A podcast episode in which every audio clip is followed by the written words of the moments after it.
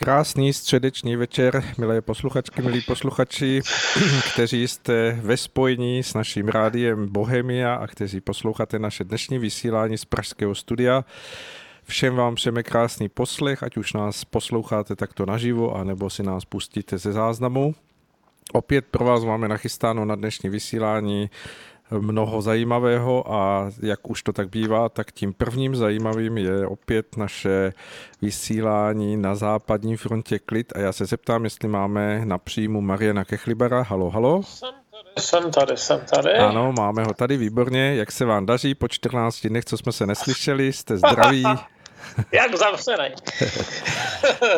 Pobíhám tady po vesnici, která není moc velká, dá se tady udělat tak 6 kilometrový okruh a, a snažím se aspoň takhle hýbat. No. no, tak nesmíte překročit hranici, jinak kdo ví, co by se stalo. Uh, no, no, opravdu tady hlídají kousek dál na cyklostezce na místě, kde Praha východ hraničí s Prahou, tak jsou tam opravdu policejní vozy. to je neskutečné. V životě jsem neviděl policajta na cyklostezce a najednou jsou tam. Vidíte, to jsme se říkali před eh, těmi nějakými 30 lety, že už se nikdy nic takového nevrátí, abychom potkávali takové ozbrojené složky ve velkém množství na silnicích a případně abychom hleděli přes hranice s takovým lítostním pohledem, že i na Slovenské pro nás těžké se dostat. No je to tak, no. To hmm. přehledem do času, bohužel, jako i, i takové věci se vracejí. No. Marlene, u vás všichni vědí, že jste zastáncem vakcinování, což jsme probírali už minule, a že si u vás izoprinozin nebo ivermectin nepřijdou na své, což je samozřejmě eh, potřebné akceptovat a hm, asi sledujete současnou situaci okolo Sputniku, Sputnik 5, Eh, a jeho, jeho blamáže tady eh, v České republice, potažmo třeba i na Slovensku. Ale pojďme to vzít nějak ze široka v tom, jak vůbec eh, vidíte celý ten vývoj očkování, dejme tomu v Evropě, nebo jak se na to díváte, jestli to je ten postup skutečně potvrzující, že, že to má smysl a že to jde správným směrem? Tak poměrně dost už pokročili ve Spojených státech amerických, že? Znamená očkováno docela značné procento už těch starších. Většina, většina států, ale tam je, tam je krásně vidět mimochodem, jak ten, jak ten federalismus funguje, že úroveň těch jednotlivých států je naprosto odlišná, co se týče schopnosti očkovat lidi. Mm-hmm. Jsou, to, jsou to podobné rozdíly jako tady v Evropské unii. Hmm. Takový Maryland to má třeba spoždění. Naproti tomu Aljaška, relativně, relativně vždyť osídlená, ta teď právě prohlásila, že už bude očkovat kohokoliv, že už mají všechny ty rizikové skupiny teda vyřízené, takže se může přihlásit každý, každá osoba starší 16 let. Mm. A už tam pomaličku začínají otevírat no, některé ty státy. Mm. A je to, je to teda samozřejmě součást, součástí toho jsou gigantické boje. Ne, nedá se si, že by to úplně byly jako republikáni versus demokrati vždycky, protože jsou i, jsou i deep blue states, které otvírají pomalu a, a samozřejmě tam, kde je těžké otevírat pozvolna, jo? Když, když máte takový, takový stát jako je Amerika, který je hodně založený na individualismu, tak v momentě, kdy popustíte tu, kdy, kdy se odbourá část těch zábran, tak se těžko těžko vynutí nějaké další. Jo. Hmm, je to takže, tak. takže opravdu to, opravdu to e, začíná, začíná být docela dost míst, kde se ty roušky přestaly nosit. A, a často je to takovým trošku chaotickým způsobem, že jako stát, dejme tomu Texas, jo, e, prohlásí, že na území Texasu už se nemusí od určité chvíle, ale stále, jelikož to je pořád ještě hodně, hodně federalizovaná struktura i na úrovni těch států, tak jednotlivá města, okresy, counties si pořád ještě může určovat své pravidla a dokonce si je mnohdy může určit i nějaký podnik jednotlivý, jo? nějaká jednotlivá restaurace nebo jednotlivá tělocvičná, no, takže panuje adekvátní chaos samozřejmě. Eh, bohužel, jak to tak bývá, tak, tak to jsou i konflikty, no, které přes policie někdy, někdy někomu někdo tam nastříká slzák do obličeje a podobně za to, že měl nebo neměl. Zkrátka je ta, panuje tam teď takové to přechodové období, mezi, mezi okamžikem, kdy, kdy bylo úplně zavřeno a mezi okamžikem, kdy bude úplně otevřeno. Ale v řadě těch amerických států teda výrazně poklesla umrtnost. No. Hmm. Někde i o 90%. Mám pocit, že v Ohio to kleslo ze 100 na 2 nebo něco takového denně. Hmm. Umrtí. To berete to jako potvrzení toho pomyslného světla na konci tunelu, jak jsme se bavili minule, nebo, nebo že? No tak eh, pokud se, pokud se podaří jako skrotit skrotit zátěž nemocnic, tak si myslím, že to už je hotovo. No. To, to, že někdo si poleží s eh, rýmou, tak to není dost tak katastrofální, hlavně aby neměl ten zápal plic a nebyl na těch přístrojích. No, já nevím, jestli jsme to minule říkali nebo před minulém. Ony jsou čtyři různé eh, koronaviry, které už pobíhají v populaci po staletí teda uh-huh. které způsobovaly, které způsobovaly, uh, způsobují dneska jenom běžné nachlazení, ale hypotetizuje se, že v roce 1889, když byla velká takzvaná chřipka, uh-huh. tehdy ještě nebyli schopni rozeznat přesně, co je co, samozřejmě, tehdy se ani nevědělo dobře, co je to virus, no tak takže to byl ve skutečnosti vstup toho čtvrtého koronaviru. Uh-huh. Já už jsem zapomněl označit, jestli CD19 nebo něco takového. A ten, ten te, tehdy jako měl vysokou úmrtnost. Jo. Ale to lidstvo si na něj zvyklo a po několika vlastně desetiletích už nespůsobuje žádné větší problémy. No. Tak dostanete tu rýmu, vyleží se si to a hotovo. Hmm. No tak je otázka, jestli tímhle směrem se můžeme třeba ubírat taky, že? Eh, ta první, ta, ta britská mutace teda nevypadá zrovna banálně, ta vypadá spíš trochu hůř, ale ale zatím si teda lidstvo zvyklo na cokoliv. No. No, zvykli jsme si nakonec i na španělskou chřipku, která také obletěla, tuším, ve dvou vlnách celý svět. A, ve třech.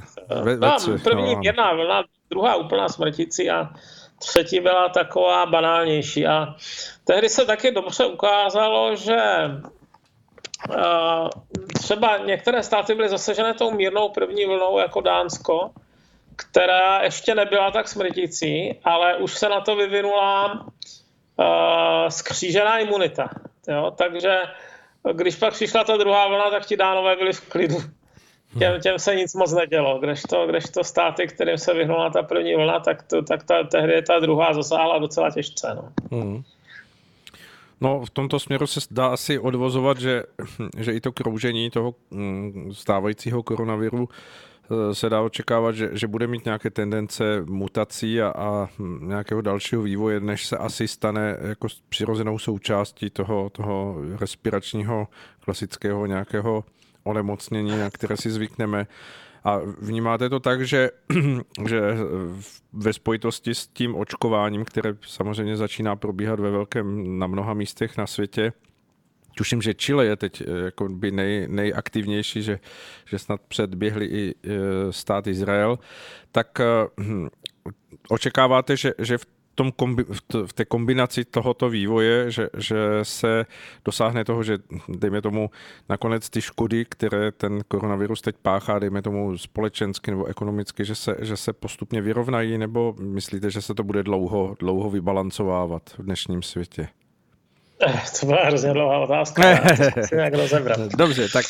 A vy jste nám za začátek zmínil, že teda Chile rychle očkuje. To je pravda, ale myslím si, že Izraeli narážejí už na to, že už víceméně proočkovali skoro všechny, kteří chtějí. Jo. A tam mají ty velké, velké populace uh, ultraortodoxních, kteří jsou takový problémový, mírně řečeno, ti tam záleží vždycky, co řekne jejich nejdůvěryhodnější rabín a to je pro ně důležitější než cokoliv jiného.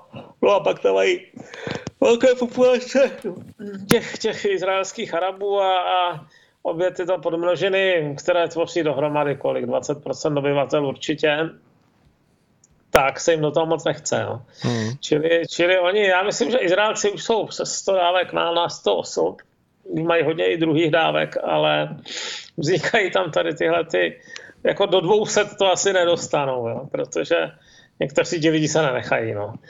Takže uh, budou tam nějaké potenciální rezervoáry do budoucna, tak to odchodí. No. To je diverzita je naše síla, nebo jak se to říká, no, tak tam se to prokázalo úplně dokonale. A Chile možná teď rychlejší, protože ještě neprobralo všechny. Vím, že se chystají, nebo že už snad podarovali nějaké eh, vakcíny i Bolívii a Peru a Argentině, což při tamních super přátelských vztazích, a to, se, to, je, to jsem vyslovil v úvozovkách, to je docela výjimka. Eh, tam ty státy mají jako dlouhé chronické spory. Sice už spolu nějakých pár desítek let nevedli válku, ale, ale uh, hranice nejsou úplně jisté a, a Bolívie pořád ještě sní o tom, že si dobyde tam někde uh, svoje bývalé přímořské území, které ti Čilani sebrali někdy koncem 19. století a podobně. Jo. Takže takže uh, je to skoro až překvapivé, že ti Čilani a Bolivijci, že si, že si nakonec teda jeden podaroval druhému vakcíny. Ale, ale stalo se. A je pravda, že teď mají uh, stále ještě nějakou, nějakou, zásobárnu lidí, které očkovat. No, ptal jste se na škody. Tak jsou... Tak uh, mrtvé nikdo nevzkřísí, zanedbané rakoviny a jiné věci, no tak to se uvidí. Bohužel, bohužel je to tak, ten, ten zdravotní systém nemá kdo ví jak velké rezervy. U nás jsme na tom v tomhle ještě docela dobře. My máme docela velké, velké množství lůžek na jípkách a podobně, že? Hmm, to jsou státy, které to zoptimalizovali víc a tím pádem jsou teď nedostatku. No a jak říkám, ano, zanedbaný, zanedbaný zdravotní stav eh, některých chronických pacientů, no to se, to se může a nemusí zlepšit. Někdo na to doplatí, někdo ne. Eh, nějaká mini generace, která měla problém s, eh, s domácí výukou a s tím, že se že byla odtržena od přátel. Vidíte sám, jak se teď řeší maturity. No. A pak je to ještě to, co mě teda znepokojuje a to je to, kolik se vytisklo peněz, tak říkají na stimulaci ekonomiky. Jo. Myslím ano. si, že z toho hrozí možná inflace a to mě teda upřímně dost děsí. To inflace se... většinou předchází. Inflace má takovou vlastnost, že jako velice destabilizuje politický stát, jo, protože lidi jsou se nasraní, když přišli o peníze, jo, takže, nebo o kupní sílu. Tudíž, eh, tudíž eh, pro státy, které těch peněz vytiskly nejvíc, je to určitě riziko. Hmm. To jsem měl asi i tak trochu na mysli v tom dominovém efektu, jak to vnímáte z pohledu té ekonomiky, protože samozřejmě já si myslím, že teď se to bagatelizuje nebo se to přehlíží, což je samozřejmě asi logické, že, že to v kontextu se zdravím je, je vedlejší, ale hm, aby to nakonec nebylo to, co bude daleko těžší pro celosvětovou společnost, včetně, včetně tady Evropy a nás. Je to možné, no. To se obávám, to musím říct, ale s tím nedokážu nic dělat, že? to jsem ani nechtěl, abyste vy něco dělal. Samozřejmě jde, jde o ten uh, pohled, jestli, jestli to dokážete nějakým způsobem odvodit, nebo víceméně je to otázka vyčkávání, kam až se to propadne všechno. Eh, považuji to riziko za reálné, no. Hmm. No a jak vnímáte v tomto kontextu ten závod, eh, který vlastně je, je jakýsi závod s časem, co se týká toho očkování Ale v Evropě? Jako nepochybně ty, ty státy, které dříve otevřou, nebo budou mít možnost dříve otevřít, tak zažijí eh, určitou renesanci poptávky, protože lidi nebyli na dovolených, nebyli v barech a tak dál a v sadě z nich to velmi schází. Někomu to schází jenom trochu, já, já jsem takový introvert, mě to schází jenom trochu, nemůžu říct, že vůbec, ale, ale ti lidi, kteří byli opravdu intenzivně zvyklí se socializovat uh-huh. a kterým to, pro které je to důležitý prvek jejich života, tak si myslím, že to je těžko k přežití, ta současná doba a v momentě, kdy budou moci, tak eh, si myslím, že začnou si dohánět všechno, co neměli za ten poslední rok. Uh-huh. No, takže z hlediska, z hlediska uh, těchto služeb, které jsou tímhle směrem zaměřené, které teď uh, prožili toho zavírací období, tak to bude samozřejmě velice příjemné. Hmm. A druhá věc je, ano, jestli, to, jestli už jenom i toto nespůsobí inflaci, jo? když si představíte, že se všichni pokusí narvat, dejme tomu, dej, někam do uh, Krkonoš, no tak kolik bude stát ten jeden večer v tom hotelu? Hmm. tak asi se bude muset udělat nějaký pořadník.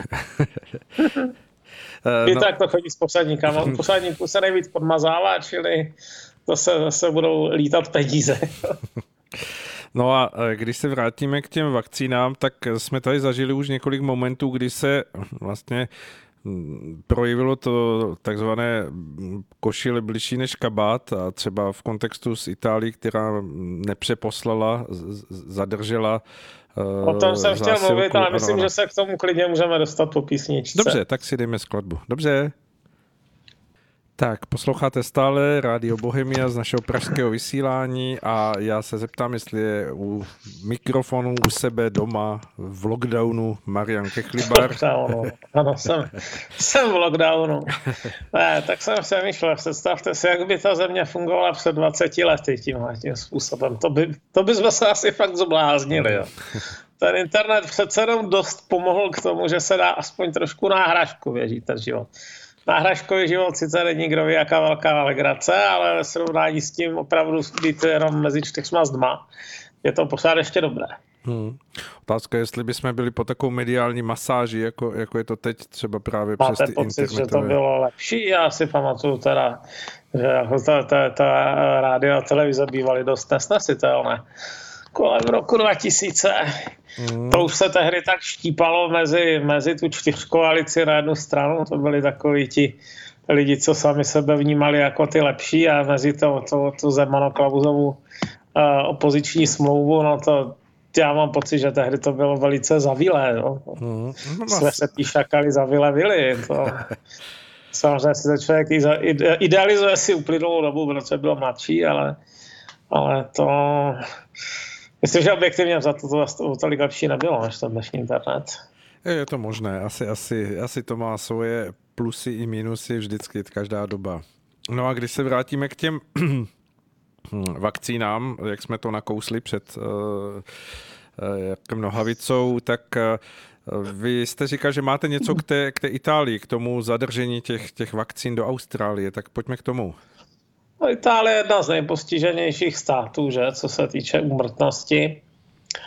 Tam, tam před rokem, když to, když to chytilo uh, Lombardii, tak jsme jenom tak sledovali, co se tam děje. To, to je, myslím, dodnes jedna z rekordních úmrtností, co se týče místa a času. Jo. Takže to Bergamo, Bergamo bylo trochu strašidelné a ono to pak vyvolalo samozřejmě reakce i tady. Já jsem přeložil nějaký článek doktora, který tam pobýval, no tak vím, že si to sečetlo asi 300 tisíc lidí a patrně to vyděsilo.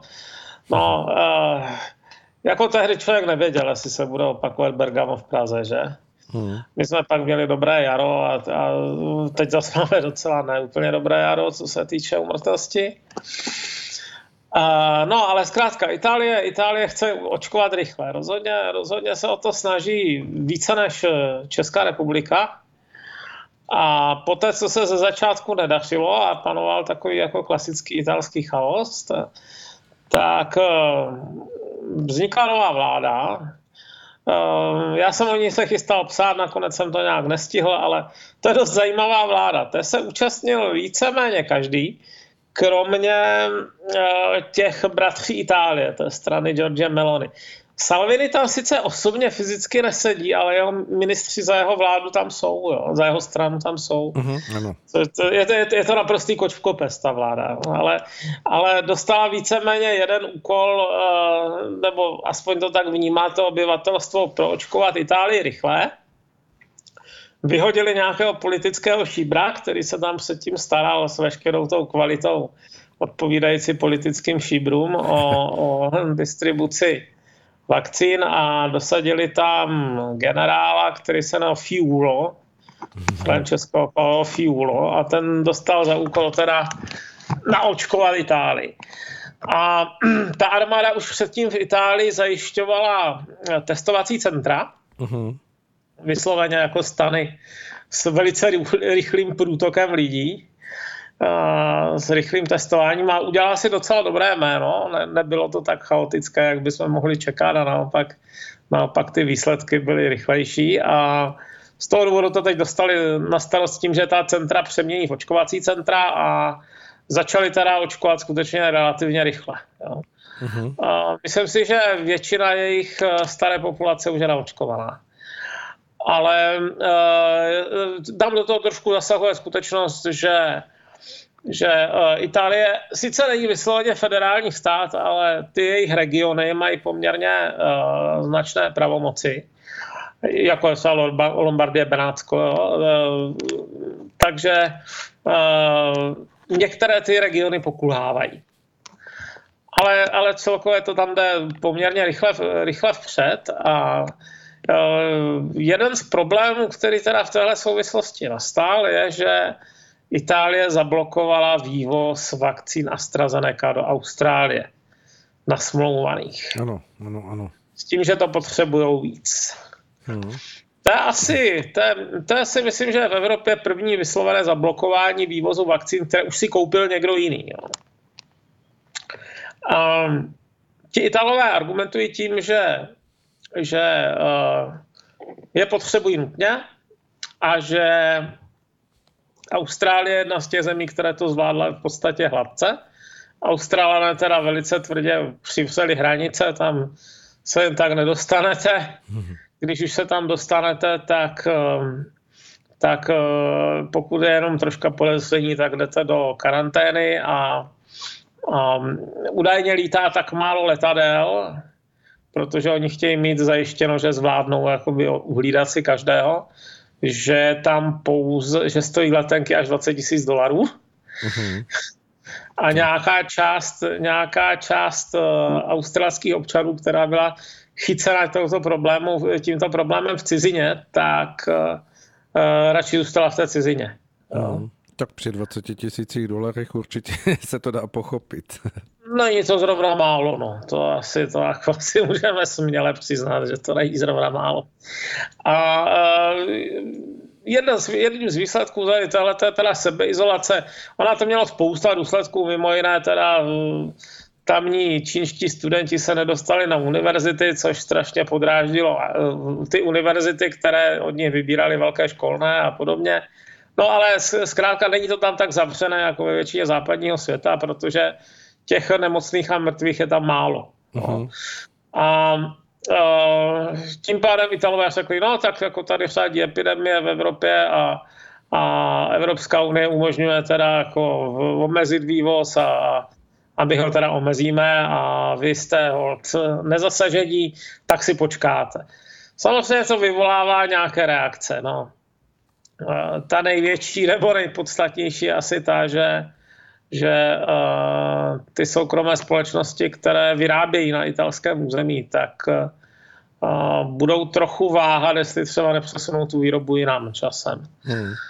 Taková věc se určitě může stát, protože pokud nějaký stát prokázal ochotu jakoby skřípnout vás, být ve svém zájmu, a, tak to není pro vás výhodné z hlediska plnění smluv. Jo. Ano, samozřejmě. Když no. si, Ono se to, ono se to teď eh, jako malinko hádá i, o, i na nejvyšší úrovni. Eh, šéf Evropské rady Michel, to je, myslím, Belgičan, tak se jako obvinil právě Spojené státy, což pravdivě, a Spojené království, což nepravdivě, z toho, že odmítají, no, že sami zakázali vyvážet ze svého území jakékoliv vakcíny, i, i součástí vakcíny. Jo. Uh-huh. A teď v případě USA by měla pravdu. USA skutečně jako strčili 11 miliard dolarů do, v rámci té operace, jak se jmenovala, uh, Warp Speed, že? Warp Speed. Tak strčili 11 milionů do, miliard dolarů do vývoje vakcín s tím, že pokud z toho něco bude, tak si rezervují prvních několik set milionů dávek pro sebe.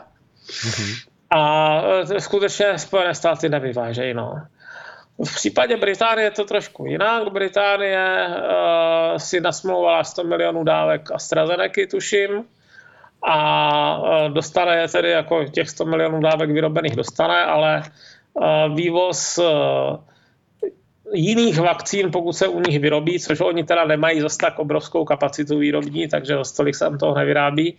Británie má silný výzkum, ale nemá zase tak silnou teď už tu průmyslovou základnu pro výrobu eh, medicamentů, tak, eh, tak eh, v zásadě kdo tam, kdo tam vyrobí vakcíny, může je vyvést, jo? pokud nemá smlouvu s, s britským státem, že by ho měl zásobovat přednostně a komponenty na vakcíny vyváží bez problémů.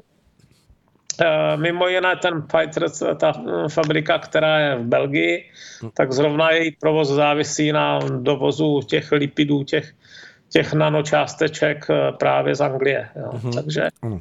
takže prostě byla to fake news, ale je jako docela šílené, že nějakou chvíli, a britská vláda se proti tomu taky hlasitě uh, ohradila, že, že je to lež, ale evropští úředníci hájili Michela, no jako byla to ostuda. No. Člověk si zase uvědomil, že tihle lidi by neměli mít uh, v rukách nějaké rozhodování o tom, co je pravda a není pravda. No. To, vezmete si už předtím Macrona, který prohlásil AstraZeneca za, za kvazi neefektivní u starších lidí, což nebyla pravda. No. Ti, ti lidi jako nejsou žádné, žádné etalony pravdy a, a, a o lásce ani nemluvě, ale ani o té pravdě. a, a nepatří jim do ruky takovéhle, takovéhle potenciální pravomoci. No. Hmm. No ale uh, co s tím, jak, jak to nastavit, protože to je asi velmi těžké právě a takovéhle krizové okamžiky to odhalují, nebo dá se z nich vlastně vyčíst to, jak, jak tam, dejme tomu, nějaká lidská kvalita vždycky sehrává roli. No tak všímat si toho, no. jako, to, to, to zrovna říkal zrovna Kryl, ne? že politikům se nedůvěřuje, politici se kontrolují. Hmm, ano. A myslím si, že to pravda, no. Jak se v tomhle kontextu, Mariane, díváte právě na mm, ty mm, nezápadní e, produkty e, vakcín, právě myslím Sputnik nebo Sinopharm, to že, to, že vlastně je tady určitá poptávka v některých zemích a zároveň je tady jakási e, oponentura tomu, že, že se jedná o to, že prostě to není v pořádku, že, že tyto vakcíny prostě... To, klasicky nesmírně spolitizované téma, no tak samozřejmě Rusové mají výrobek, který je, který je prodejný, takže koupila si ho i Saudská Arábie, jsou Spojené arabské emiráty, to nejsou úplně státy, které by brali to nejlacinější, hmm. spíš právě naopak, tam si myslím, že jako by určitě nekoupili vyslovený šmejd, nebo respektive pokud by se nechali napálit, tak by pak eh, spustili děsný, děsný skandál. Hmm. Uh, druhá věc je kapacita výroby. Zaznamenal jsem nějaké ty informace o tom, že Italové zrovna zvažují licenční výrobu u sebe. Ano, ano, tuším, že ano. Oni mají, te, oni mají těch různých odstavených, odstavených uh, nemocnic dost. No. Takže uh, tam je ta nemocnice uh, farmaceutických fabrik. Takže tam je to možné. A teď je otázka, jak se k tomu postaví celoevropský regulátor, že ta EMA. Ta tady má zdaleka nejsilnější, nejsilnější uh, slovo v Evropské unii. No a myslíte si, že je zrovna čas jako poslouchat takovéhle instituce, protože jsme prožili už vícekrát, že právě třeba ten postoj evropský jako není úplně hm, takový, že by, že by byl bez nějaké ideologie nebo hm, nějaké finanční provázanosti nebo nějaké strategie není to zrovna tak, že by, že by si v tomto směru měli třeba ty národní mm, úřady, jako třeba tady v Čechách SÚKL, eh, případně v těch dalších zemích už to tuším učinili v Maďarsku a podobně, eh, si vlastně vytvořit svůj vlastní protokol ohledně té, té dané vakcíny a vytvořit si pro ní, dejme tomu, svoje vlastní pravidla, kontrolu a, a tím pádem ji hm, pro tu svoji zemi nějakým způsobem uvolnit k tomu aplikování. Myslíte, že... No že... tak, eh, typoval bych, že to tak v některých státech skončí, no. Hmm. Myslím si, že je to docela dobře možné. Hmm. Uh, uvidíme teď třeba, když ti Italové právě jednají o, tom, o té výrobě u sebe, tak je otázka, jestli, jestli si to schválí i místně nebo nikoliv, protože by bylo takové absurdní, kdyby vyráběli třeba jenom na export a neschválený produkt. Jo? Mm-hmm. A on ten, on ten Sputnik má, řekněme, prostor jenom pár měsíců k tomu, aby se prosadil. One, one, one nastupují na trh další vakcíny. Ne CureVac, Novavax a ještě, ještě jedna, která mě vypadla. Johnson Johnson. Tuším. Johnson Johnson, ano. Jo. Což jsou všechno firmy, které mají gigantickou uh, výrobní kapacitu ve 100 milionech. Uh-huh. Takže někdy v červnu, v červenci bych čekal, že bude ten spodník už uh, jenom jeden z mnoha. Uh-huh. Z opravdu z mnoha, z víc než deseti třeba. Ano. O z deseti. A samozřejmě být jeden z deseti to už není jako pozice nějakým způsobem moc lukrativní. No. A, takže my se, to, to, o čem se teď bavíme, je v podstatě strašně dočasný uh, problém, nebo strašně dočasný jev. Uh-huh. Někdy během uh, čtvrt až půl roku bude nastane v podstatě opačný problém. Nastane problém, že bude těch vakcín docela hodně. A, a já mám pocit, že žádn, žádné jiné uh, nemoci není více než 10 vakcín k dispozici. Uh-huh. Ale upřímně jsem zvědavý, co pak ti výrobci udělají, jo? protože to přece jenom uh, povede k určitému konfliktu o trh. Takže jestli si třeba nezačnou navzájem jako pomlouvat, jo, ty výrobky. To je jenom taková spekulace, ale když máte, když máte mnoho firm na trhu, tak se takové věci občas stanou. No, a... Doufám, že se to nestane, teda, protože to by, to by samozřejmě akorát nahrálo těm, těm skeptickým hlasům. No. E, není právě tady půda pro to, co, co sledujeme také v přímém přenosu, že tady vzniká jakýsi covid pas a, a, a e, k tomu už stačí vlastně jen, jen maličko k tomu, aby přišla, dejme tomu, tato vakcinářská lobby s tím, že je potřeba, dejme tomu, po půl roce přeočkovávat kvůli těm Eh, nějakým mutacím, které se budou objevovat a potvrzovat jako další hrozba, že, že, že vlastně zůstaneme v tom kolotoči na dlouhou dobu, i když to třeba už nebude dávno potřeba, ale bude vytvořený takový mediální prostor pro to, aby vylikaní lidé mm, přistoupili na to, že, že prostě eh, co půl roku se půjdou nechat očkovat a tím... Ale to se, já jako upřímně nemám moc rád tu tu retoriku na, té, na části pravice, která říká, že lidi jsou vylekaní a ovce a podobně. Jo. Hmm. Já docela důvěřuji schopnosti lidí jako používat mozek, Notabene, pokud měli, dejme tomu, ve svém okolí nějaký těžký průběh nebo dokonce umrtí, to už začíná být docela dost, jo, tak eh, ano, život končí smrtí, to je nepochybné. Na druhou stranu, eh, celá civilizace je upřímně řečeno snaha uh, bránit vnějším přírodním vlivům. Jo. Uh-huh. Je možné, že někomu v roce 1880 se ti divní lidi, kteří se nechali připojit na elektriku a svítili žárovkou, že se mu zdáli jako strašně divní, uh-huh. jako otroci něčí reklamy a, jak to, a proč nezůstanou u svíčky. Jo. Mm-hmm. Nebo u petrolejky v tom případě. No, tak ta petrolejka to zrovna to byla taky, taky docela komerční produkt. Ale mně to přijde jako takový relativně přirozený proces. Jo? Prostě uh, nastanou nějaké situace, které si vyžadou, vyžadou odezvu. Uh, podle toho, jak je silná, tak na to lidi reagují. No, tak někdo reaguje třeba blbě, ale jako strašně se mně příčí ta, um, ta perspektiva, že jako vy, vystrašení ovčí ubožáci jdou, jo. To, to, to, to, přijde mi to děsně arrogantní ze strany jo, lidí, kteří to jako hlásají, protože nikdo neříká, že je ovce on, jo, všimněte si, vždycky hmm. jsou to ti druzí, jo. Tohle mě vadí. No. Já, já mám docela respekt k lidem. Jako znám, znám spoustu samozřejmě lidí, o jejich inteligenci by se dalo pochybovat, ale není to v celkové zase tak zlé, jak si jako všichni myslí. Jo?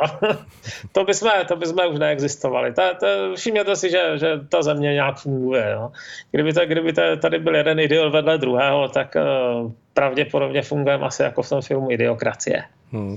No nicméně, když se vrátíme k tomu covid pasu, je tak, možné, tak to je samozřejmě, jo, ale ano, no tak ale jako logicky, co čekáte, jo? státy proti sobě zavřely hranice. A budeme otevírat budou, ale bude, samozřejmě mají strach z zavlečení nějakých eh, jako variant. Že? No, myslím si, že vůči takové Jižní Africe neotevře hranice jen tak nikdo. No, uh-huh. nebo vůči Brazílii. No, to, to, to, to, oni jsou známi tím, že tam zrovna taky proběhly nějaké mutace a že to horší. No. Jiná věc je, jestli, jestli něco takového, jako, když, se, když nad tím uvažujete,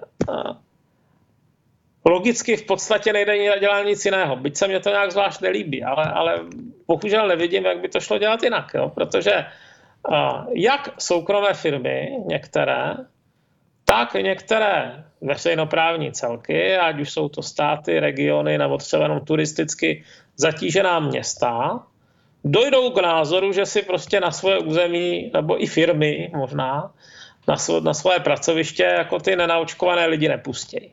Jo? Mm-hmm. A je to jejich právo, jako, co k tomu dodat. Jo? Já, jo, může, může se, každý majitel prostě tělocvičny se může rozhodovat, jestli tam bude mít ty nebo ony, ony uh, zákazníky, jo, sportovní kluby a tak. No tak uh, je to, je to víceméně na nich, zvláště u těch menších firmách. No. A teď buď, buď může požadovat každý svoje lejstro, Umíte si představit, eh, jak složité to bude, když budete chtít cestovat do Austrálie přes Izrael, jo? A nebo se dohodnou na jednom, no. Jo, to, to, jako, a, a řekněte mi, jaká je třetí varianta. No, je nechodit, nikam, nechodit nikam, kde, eh, jo, nemusíte, ale, ale jakoby t, ta logika věci k tomu směřuje. Stejně jako směřuje třeba k tomu, že se nakonec sjednotil standard třeba 230 V jo, po celém světě. To není proto, že by to byla nějaká superiorní hodnota. Ale je to proto, že, protože vyrábět ty spotřebiče na několik, 10 na 20 různých standardů je ohromně neekonomické. No. Hmm, tak ale mnoho lidí to vnímá jako kolizi s nějakými právy, která jsou svým způsobem stanovená, dejme, dejme tomu ústavami nebo chartami lidských práv, že Občení. něco takového tam vlastně není, jako aby byli nuceni přistup, přistupovat na nějakou vlastně aplikaci něčeho, co s čím nesouzní, aby vlastně mohli dál nějakým způsobem plnoceně existovat tak existovat. Já nevím, jestli jako upřímně já nemám tušení, v jakém rozsahu se má ten, ten eh, pas používat jo, budoucí. Já si myslím, že v tom ještě nemá nikdo jasno. Mm-hmm. Ale třeba v tom cestování do ciziny. Do Panamy nebo do Brazílie se bez naočkování vůči žluté zimnici taky nedostanete. Jo, zkuste si tam zaletět do některé z těch endemických oblastí. Pokud nemáte papíry o tom, že máte čerstvé očkování, tak vás pošlou z letiště zpátky. To se jo, asi to dá, není zas... dá chápat, co? že se to dá Jakoby, chápat. Eh, ale... To, co je pro nás překvapivé, že takovéhle uh, varianty vůči sobě budou teď eh, uplatňovat evropské státy. Jo? Protože jsme samozřejmě považovali rovníkový, rovníkový svět za úplně jiný svět, on v nějakém smyslu je, tak je, tak je samozřejmě ta ta eh, rovníková oblast daleko živější, co se týče produkce různých exotických chorob. Mm-hmm. No ale tak Já nevím, co mám dodat. Jako, já upřímně nevidím, jak by to šlo jinak. Jo? No. Ne, že se mi to nějak zvlášť líbí, ale nevidím že, že, že, nevidím, že by to mohlo nevzniknout. Tak jsou tady alternativy nějakého promoření, přijmutí toho, že to prostě projde společnosti a stane se to nějakou přirozenou součástí bez tady těch eh, vlastně no. Mm, opatření, která vlastně nesou v sobě to riziko toho, že, že to bude zájem finanční eh, opakovaně no, vakcinovat a podobně jako říkáte, jsou alternativy, ale ukažte mi, který demokratický politik může něco takového prosadit. Jo. Ještě tak nejblíž se k tomu přiblížilo to Švédsko. Ano, Švédsko, no, ano. No. A jako přiblížilo. Tam, tam se hodně, tam se hodně uh, doporučení dodržovalo dobrovolně. Jo. To zase jako tady nemáte. Hmm. A zase pro změnu zavírali ty hranice vůči nim, jejich sousedi to pro ně taky nebyla úplná sranda, jo? když najednou prostě Finové a, Finové a Norové si nechtěli moc pouštět Švédy na své území. Ano, ano. Jo? Něco takového můžete udělat v nějaké úplně stoické populaci, ve státě, který si nikým nehraničí. Jo. Ale jako to nemá, to prostě není splněno. Kdyby tady Babiš jako předstoupil a řekl, teď se promoříme a kašlem na nějaké očkování, tak tam ne, nevydrží do týdne. Možná do večera tam nevydrží. Jo? A v téhle pozici je víceméně každý volený politik. No a myslíte si, že to je správné, nebo že, že, to, že to je vlastně právě výsledek nějaké té, té mediální manipulace nebo mediálního ovlivnění společnosti? To je, hele, eh, to je jako se spoustou jiných věcí, jo. Jako je správné mít veřejný zdravotní systém vůbec? Jo, ortodoxní libertariáni vám řeknou, že je to zvrhlost. Hmm. Ale prakticky to má souhlas přes 80-90% obyvatel. Kolik lidí by tady zrušilo VZP? Hmm. Dokonce se dostala do ústavy, že jako máme, my máme ústavně zajištěnou Základní péči, ano. Základní péči na základě pojištění, ano. Martine, Já si to jako je, je ohromná, ohromná otázka, jestli je to dobře, samozřejmě, no, ale, ale prostě lidi, lidi to tak, jsou na to takhle zvyklí, takhle to chtějí, no. Hmm. Navrhuji, Mariene, pojďme si dát uh, písničku a pak ještě se vrhneme na to, co navazuje víceméně na to naše dnešní povídání. Ono se to nedá od toho koronaviru nějak vůbec oddělit. Tak, to byla skladba z Alba, které mistr slova hudby pan Nohavica vydal na podzim eh, v lockdownu. To tam nic depresivnějšího dát nemohl. tak to se omlouvám, mně se líbí, že naopak mám v sobě takovou nádhernou poetiku, ta skladba. Aha. To je, je to poetika setmívajícího se hřbitova. No? Na to jsem teď fakt neměl náladu. Tak to mě mrzí. Ale to jste nemohl vědět. To jsme nemohli vědět. Tak pojďme to trochu rozpohybovat. My tady máme před sebou ještě výhled do Německa, kde se udála taková zajímavá věc, kde právě v souvislosti s tím stávajícím exportováním, dovážením a prodáváním všech pomůcek proti koronaviru, jako jsou roušky, respirátory, tak se tam stala taková kauza, která na jednu stranu asi svědčí o tom, že v tom Německu se to dá méně utajit než třeba u nás, ale je to zajímavé, že se to děje i tam, tak eh, zkuste k tomu pohovořit, co se tam vůbec událo v CDU a CSU. No, týká se to dvou politiků, jeden se jmenuje Lebel a druhý Nusslein. Pěkné jméno, osíšek doslova. A tihle ti dva, jeden je z Mannheimu a je to poslanec CDU a druhý je v bavorské CSU.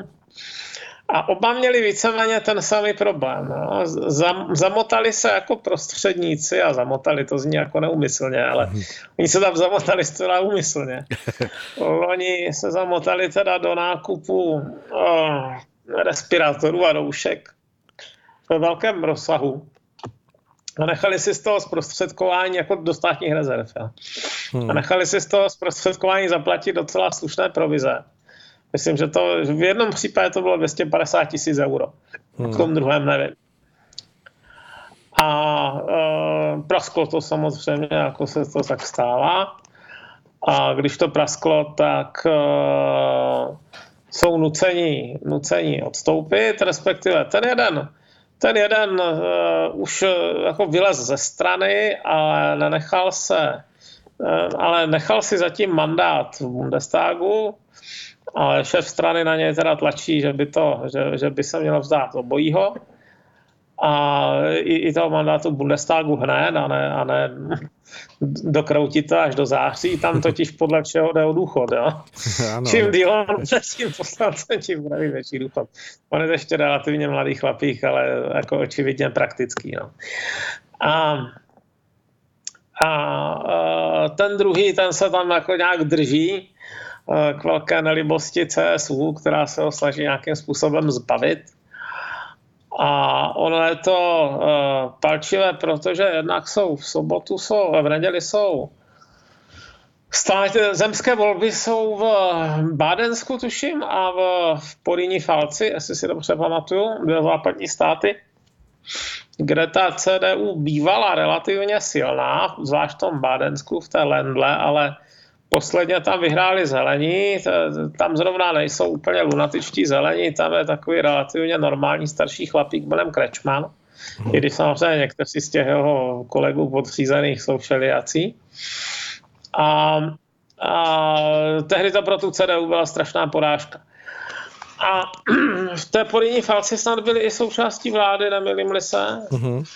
Ano. A zkrátka pro jejich současnou pozici to není úplně nejlepší. Jo? Mít tady tyhle ty skandály na krku. Protože je to čerstvé, zapůsobí to na ty voliče. Schválně podívám, kdo je, kdo je ve vládě. Uh-huh. Aha, tak tam Paul Dreyer. Aha. No, ale nevidím složení té koalice, teď to rychle nenajdu. Hmm. Druhá věc je, že ano, i Němci mají už těch lockdownů dost. Ona je tam ta infekční situace podstatně méně dramatická než u nás, když se to bere na, na 100 eh, tisíc obyvatel, tak ty naše pohraniční okresy tam Pachovsko, Chebsko jsou daleko horší. Mm-hmm, ano. Ale uh, pořád je tam relativně dost omezený, omezená omezený život a začíná už to taky trošku dráždit ty Němce a mimo jiné rostou preference FDP, což je taková ekonomicky nejliberálnější strana asi, mm-hmm. která hodně říká, že už teda, že je potřeba přemýšlet nad tím, jak dát pak tu ekonomiku zase dohromady. Mm-hmm. Merková neříká víceméně nic. Merková jako je tam na posledních pár měsíců a e, zdá se, že jako není nikterak e, aktivně, jak to říct, no, neprojevuje žádnou energii. Hmm. Ona, ona, ona ji popravdě se čilo nikdy extra neprojevovala, ale, ale tentokrát je ta absence nějakého uh, lídrovského instinktu, nechci říct vůcovského v případě, v případě uh, Němců, ale tak dejme tomu leader, leadership, ten tam teda fakt není. No. Hmm. Jak v tomto kontextu vidíte, Mariane, Teď eh, trošičku odbočím. Proběhla zpráva, že tuším AFD bylo eh, prohlášeno za extremistickou organizaci. Hmm. Jak to vnímáte v tomto kontextu jako tu politickou scénu, že co se děje vůbec jako v Německu aktuálně? Začali sledovat, začali sledovat rozvědka a myslím si, že se to dostalo jako celostátně, nejenom jednotlivcem. Pak se to nějakým způsobem dostalo, dostalo k soudu, ten soud s tím měl nějaké uh, nezhodu, takže si nejsem jistý, jaký je aktuální stav. Mm-hmm. A, uh, a ona popravdě se ta AFD má zase svůj vrchol za sebou. No. Pokud tam, pokud tam, pokud nenastane nějaký další jev, který by zvenčí zvenčí uh, popošťouchl. Podpořil. Co znamená buď nějaká hmm. zase významná migrační vlna, nebo nějaké hodně špatné hospodaření, něco ve stylu museli bychom, museli bychom půjčit uh, Italům miliardy. tak, Což není nemožné. to není to nemožné, skutečně, ale pokud některé z těch témat nenastane, tak si myslím, že zůstanou kolem těch svých 10%, na východě o něco víc do doby, než se vytvoří nějaká další protestní strana. Hmm. No, no a nemyslíte si, že právě toto označení naopak jako přitáhne trochu pozornost v tom směru, že, že to bude lidé brát jako by, já nevím, opatření, které je,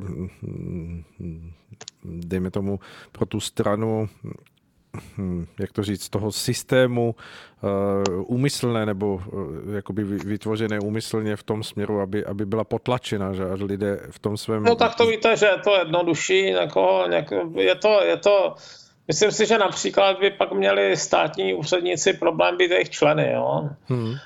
Já vlastně nepamatuju, jaké jsou všechny důsledky důsledky eh, tohoto sledování, ale jeden z nich si myslím, že je ten, že státní úřednictvo, včetně eh, třeba, eh, a nejsem si jistý, jestli se týkají důchodců, třeba policejních, ale hmm. státní úřednictvo a státní zaměstnanci, možná snad ani učitele, jako nemůžou být v takovém případě členy, ale nechci na to přísahat. To je něco, co jsem, na co jsem se díval kdysi před pár lety. A teď už jsem to zapomněl, tak nechci taky šířit dezinformace. No. A rozhodně, rozhodně je to velké stigma v Německu, to, hmm. to, to nepochybně. No. Hmm. A je takové skoro, skoro divné, že se tak děje až, až v březnu 2021. Upřímně jsem čekal, že tam strčí už v roce 2016 jo, z tohoto hlediska. Hmm. A nicméně ona ta AFD s výjimkou několika málo několika málo východních oblastí, kde teda měla reálnou šanci třeba na zisk primátora, tak mně připadá, že oni ani nemají moc eh, snahu se dostat k moci. Že jim to docela vyhovuje, ta pozice, té, mm-hmm. kdy, kdy můžou jako kritizovat z dálky a přivádět k šílenství a já, já mám upřímně řečeno ten tyž pocit z té eh, strany Marine Le Penové ve Francii. Jo? Já si nejsem jistý, co by dělala ten den poté, co by náhodou ty prezidentské volby vyhrála. To je, to je strana specializovaná na to, že, že, že Být jako kritizuje z opozice. No? Že kritizuje z, z boční lavičky. Takže jediná výjimka, co mě napadá, je ten, ten eh, jak se jmenuje, ten starosta, no, už mě to vypadlo, ale to je jedno. To nevadí. Prostě, prostě tyhle strany mají tento problém mm. a nejsem si jistý, jestli v současné době už ten problém není zhoubný, protože uh, jestliže si, jestliže uh, ten establishment vás rád drží teda v izolaci a vy se tam držíte v zásadě taky a vyhovuje vám to, tak časem odpudíte ty lidi, kteří si na tu moc chtějí sáhnout. Jo. Mm-hmm a ti půjdou jinak. Takový ti jako větší pragmatici, méně ideologové a větší pragmatici, kteří od toho čekají víc, ehm, víc eh, výtah k moci, řekněme. Uh-huh, No a nejsem si jistý, jestli z toho to je nějaká cesta ven. Uh-huh. Z toho, z té pozice. Tak to uvidíme, budeme to asi pozorovat. No, u toho nezůstane, jak se ty věci vyvíjí, tak bez pochyby se něco objeví. Ono ve skrze asi platí v dnešní době to, že většina těch stran, které jsou v opozici, asi v Evropě nebo možná jako celosvětově, tak, tak možná je ráda, že v tuhle chvíli je v opozici, protože si myslím, že přestože samozřejmě z té, z té pozice se snaží útočit nebo nějakým způsobem uh, okopávat kotníky, jak se říká těm vládnoucím stranám, tak si nikdo moc asi nepřeje stát se v tuhle chvíli tím, kdo ponese zodpovědnost za ten vývoj v té dnešní době. Nebo vidíte to jinak? Já si myslím, že to bylo úplně klasicky vidět při vyrábění té nové italské vlády. S výjimkou eh, té jediné strany těch, těch Fratelli d'Italia, teda tam vyslali svoje lidi všichni, ale takové druhosadé. Mm-hmm. A ten, ten, jo, jako chtějí si nějakým způsobem líznout z těch rekonstrukčních fondů, ale málo kdo tam pošle své největší bosy, protože si myslím, že se obávají komplikací, které kolem toho nastanou a dají tam spíš obětovatelné figurky. No. Ano, které se mohou historicky znemožnit. Ano. Mariane, Mariane, dospěli jsme do závěru našeho dnešního vysílání. Uh, ukazuje mi tady čas, že je 20.00, tak doufám, že mi to ukazuje správně. To skutečně, to je i tady, jo. Tak, výborně. Tak... Jsme na stejné planetě, jo. je to dobré. V stejném časovém pásmu do konce. Tak moc děkuji za váš čas, který jsi si udělal pro dnešní vysílání eh, rádia. A budeme se těšit, že pokud všechno bude plynout tak, jak to alespoň teď plyne, že se uslyšíme za 14 dní zase v pokračování našeho pořadu. Tak, tak. Tak se moc těšíme na slyšenou. Tak a já poprosím všechny eh, posluchače, kteří nás teď naživo poslouchají, že není čas k tomu, aby vypínali eh, připojení na naše rádio, protože my teď budeme mít eh, skladbu a po skladbě budeme pokračovat v pořadu, který jsme začali už před měsícem s panem Tomášem Lajmonem a ten pořad se jmenuje Česko a Slovensko v novém naladění a je to o spolupráci České a Slovenské republiky ve výhledu toho, co by bylo možné a jak by se to mohlo dařit nám jako blízkým sousedům. Takže těšte se, po skladbě se ozveme. Tak, dozněla nám další skladba, která nám udělala předěl mezi uh, našimi hosty, kteří uh, se vystřídali na vzdáleném připojení v našem rádiu. Takže stále posloucháte Rádio Bohemia z našeho vysílání Pražského studia, stále u mikrofonu Aleš Svoboda, který se vás snaží upoutat, abyste seděli a vyslechli toho, co povídáme s našimi hosty. Budu se to snažit i teď, kdy na druhé straně by měl sedět nebo být nebo stát, nevím, jak, jaký postoj zaujal, ale Tomáš Lajmon, zdravím vás, slyšíme se? Áno, áno, dobrý večer prajem našim poslucháčom, poslucháčkám aj vám a ja som v takom polosede, takže, takže sa cítim pohodlne šajíkom uvareným po svojej pravej ruke, takže môžeme začať. Tak výborně, budu se snažit, abyste v tom příjemném polosedě neusnul během našeho povídání. Tak, náš pořad, eh, jak jsme ho nazvali zatím pracovně, protože stále ještě ho bereme, že v jakémsi vývoji eh, Česko a Slovensko v novém naladění, by měl dnes hovořit o spolupráci a Hmm, tak poj, pojďme eh, nějakým způsobem přiblížit posluchače, protože víme, že nás poslouchají samozřejmě posluchači jak z Čech, tak ze Slovenska, za co jsme nesmírně rádi. Pojďme udělat nějakou hm, rekapitulaci toho, co se vůbec děje na Slovensku, případně tady v Čechách, aby, abychom viděli, jak jsme na tom podobně nebo jak jsme na tom rozdílně. Co se děje u vás na Slovensku aktuálně? No, tak eh, u nás je to náročné v tom, že, že hm, postoj ľudí, hm, s ktorými sa stretávam a vôbec aj postoje, ktoré vnímam cez médiá, sú viac menej odmietavé voči, voči opatreniam vlády, e, voči vlastne tým povinným testovaniam e, proti lockdownu a proti opatreniam, ktoré obmedzujú našu slobodu. Mm-hmm. Takže v tomto smere vládne taká, taká nepríjemná atmosféra. No a ja si uvedomujem pri tom všetkom, že je, je potrebné, aby sme do tohoto všetkého pridali trošku viacej dobrej vôle a dobrého priania, pretože aj politici, ktorí rozhodujú o všetkých týchto opatreniach, sú vlastne ľudia a musia byť ovplyvňovaní našimi myšlienkami a tým, čo každý z nás vo vnútri prežíva aj vo vzťahu k ním.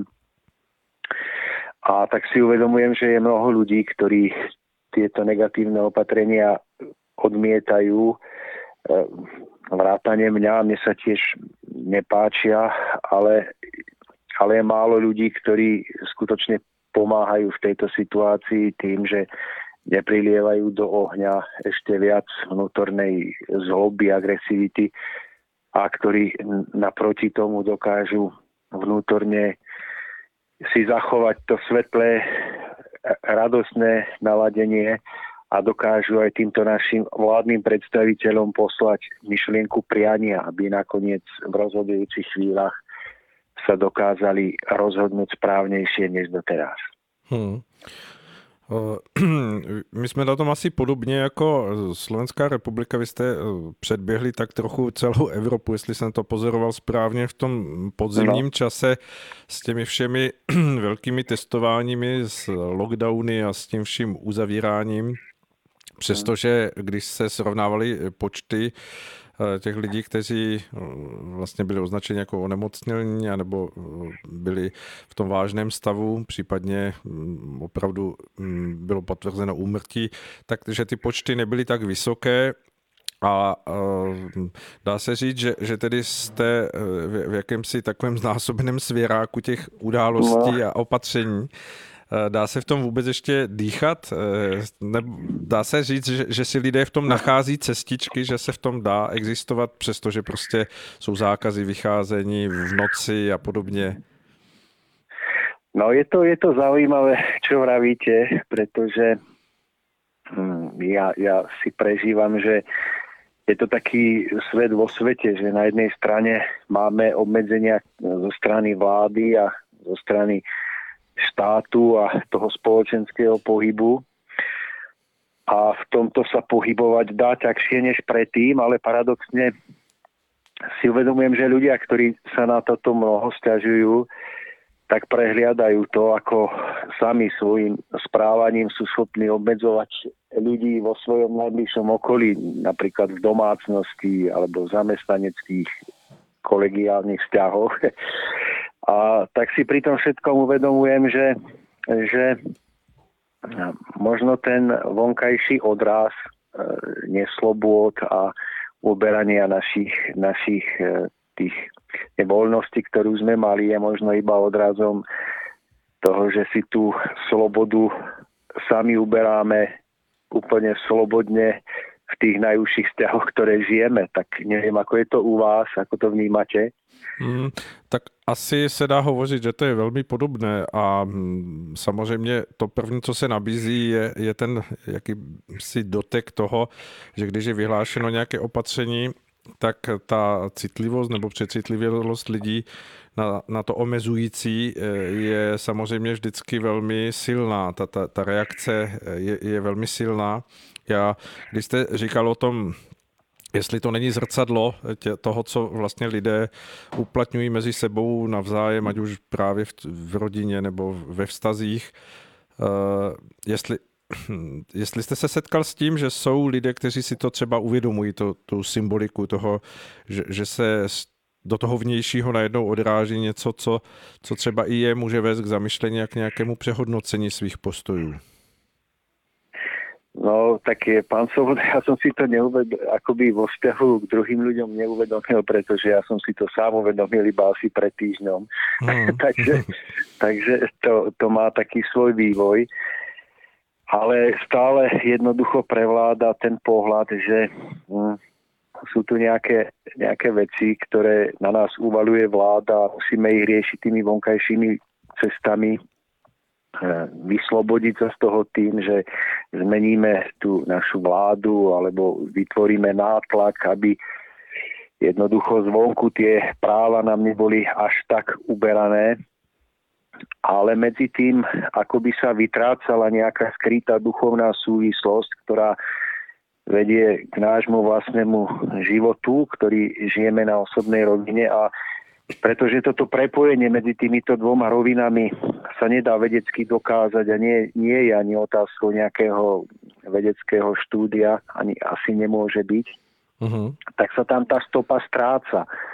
A je to asi iba otázka nejakej vnútornej intuície alebo vnútornej skúsenosti, ktorá vedie potom človeka k vlastnému presvedčeniu, že, že tie vonkajšie okolnosti sú odrazom toho, čo možno prežívame na osobnej rovine a myslím si, že, že ak by sme sa pokúsili na osobnej rovine darovať si viacej slobody a uvažovali, ako naše skutky sa odrážajú vlastne v prežívaní iných ľudí, ktorí nás obklopujú, tak možno by sa touto neviditeľnou cestou aj tie vonkajšie veci mohli oveľa lepšie vyvíjať, než sa vyvíjajú. Uh-huh. To je asi velmi silné téma, které bude zřejmě rezonovat i v budoucím čase, protože si myslím, že hm, ten výhled, který je před námi, tak on bude přinášet v těch dalších stupních. Už jsme o tom hovořili s Marinem Kechliberem, to, že eh, vlastně, eh, když na jaře bylo hovořeno o jakýchsi pasech, která, které budou lidé dostávat eh, v souvislosti s tím, jestli jsou testovaní, očkovaní a podobně, tak, tak eh, to bylo dementováno jako, jako ty nej, nejkonspirativnější konspirace a teď se vlastně dostáváme do pozice, že se o tom hovoří stále více a více veřejně jako uh, předkládaném takovém nejrelevantnějším řešení té stávající situace, takže se blížíme momentům toho druhu, že třeba abychom mohli cestovat přes hranice někdy v budoucí době Eh, z Čech na Slovensko a ze Slovenska do Čech, tak eh, vlastně budeme opět mít potřebu nějaký takovýto eh, průkaz nebo nějakou určitou no. elektronickou formu potvrzení,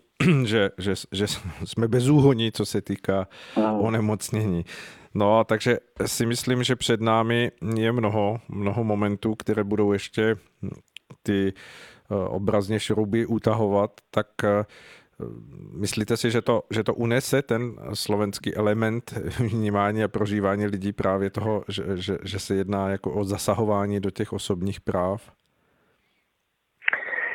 Tak eh, viete, to je na Slovensku tak, že na jednej strane na jednej strane dokážeme sa vzbúriť, na druhej strane máme historicky vrodenú poslušnosť a to je už jednoducho že je to dané tým, že sme žili pod nadvládou vlastne Rakúska, Uhorska a vždy sme boli niekým, kto sa prispôsoboval v minulosti. Uh-huh. Takže, takže ako očakávam, že, že ľudia sa tom väčšinovom množstve ako nezbúria. Ale ja sa, ja sa obávam skôr toho, že nenájdeme súvislosť medzi, mm, medzi tým vonkajškom a tým, čo je vo vnútri.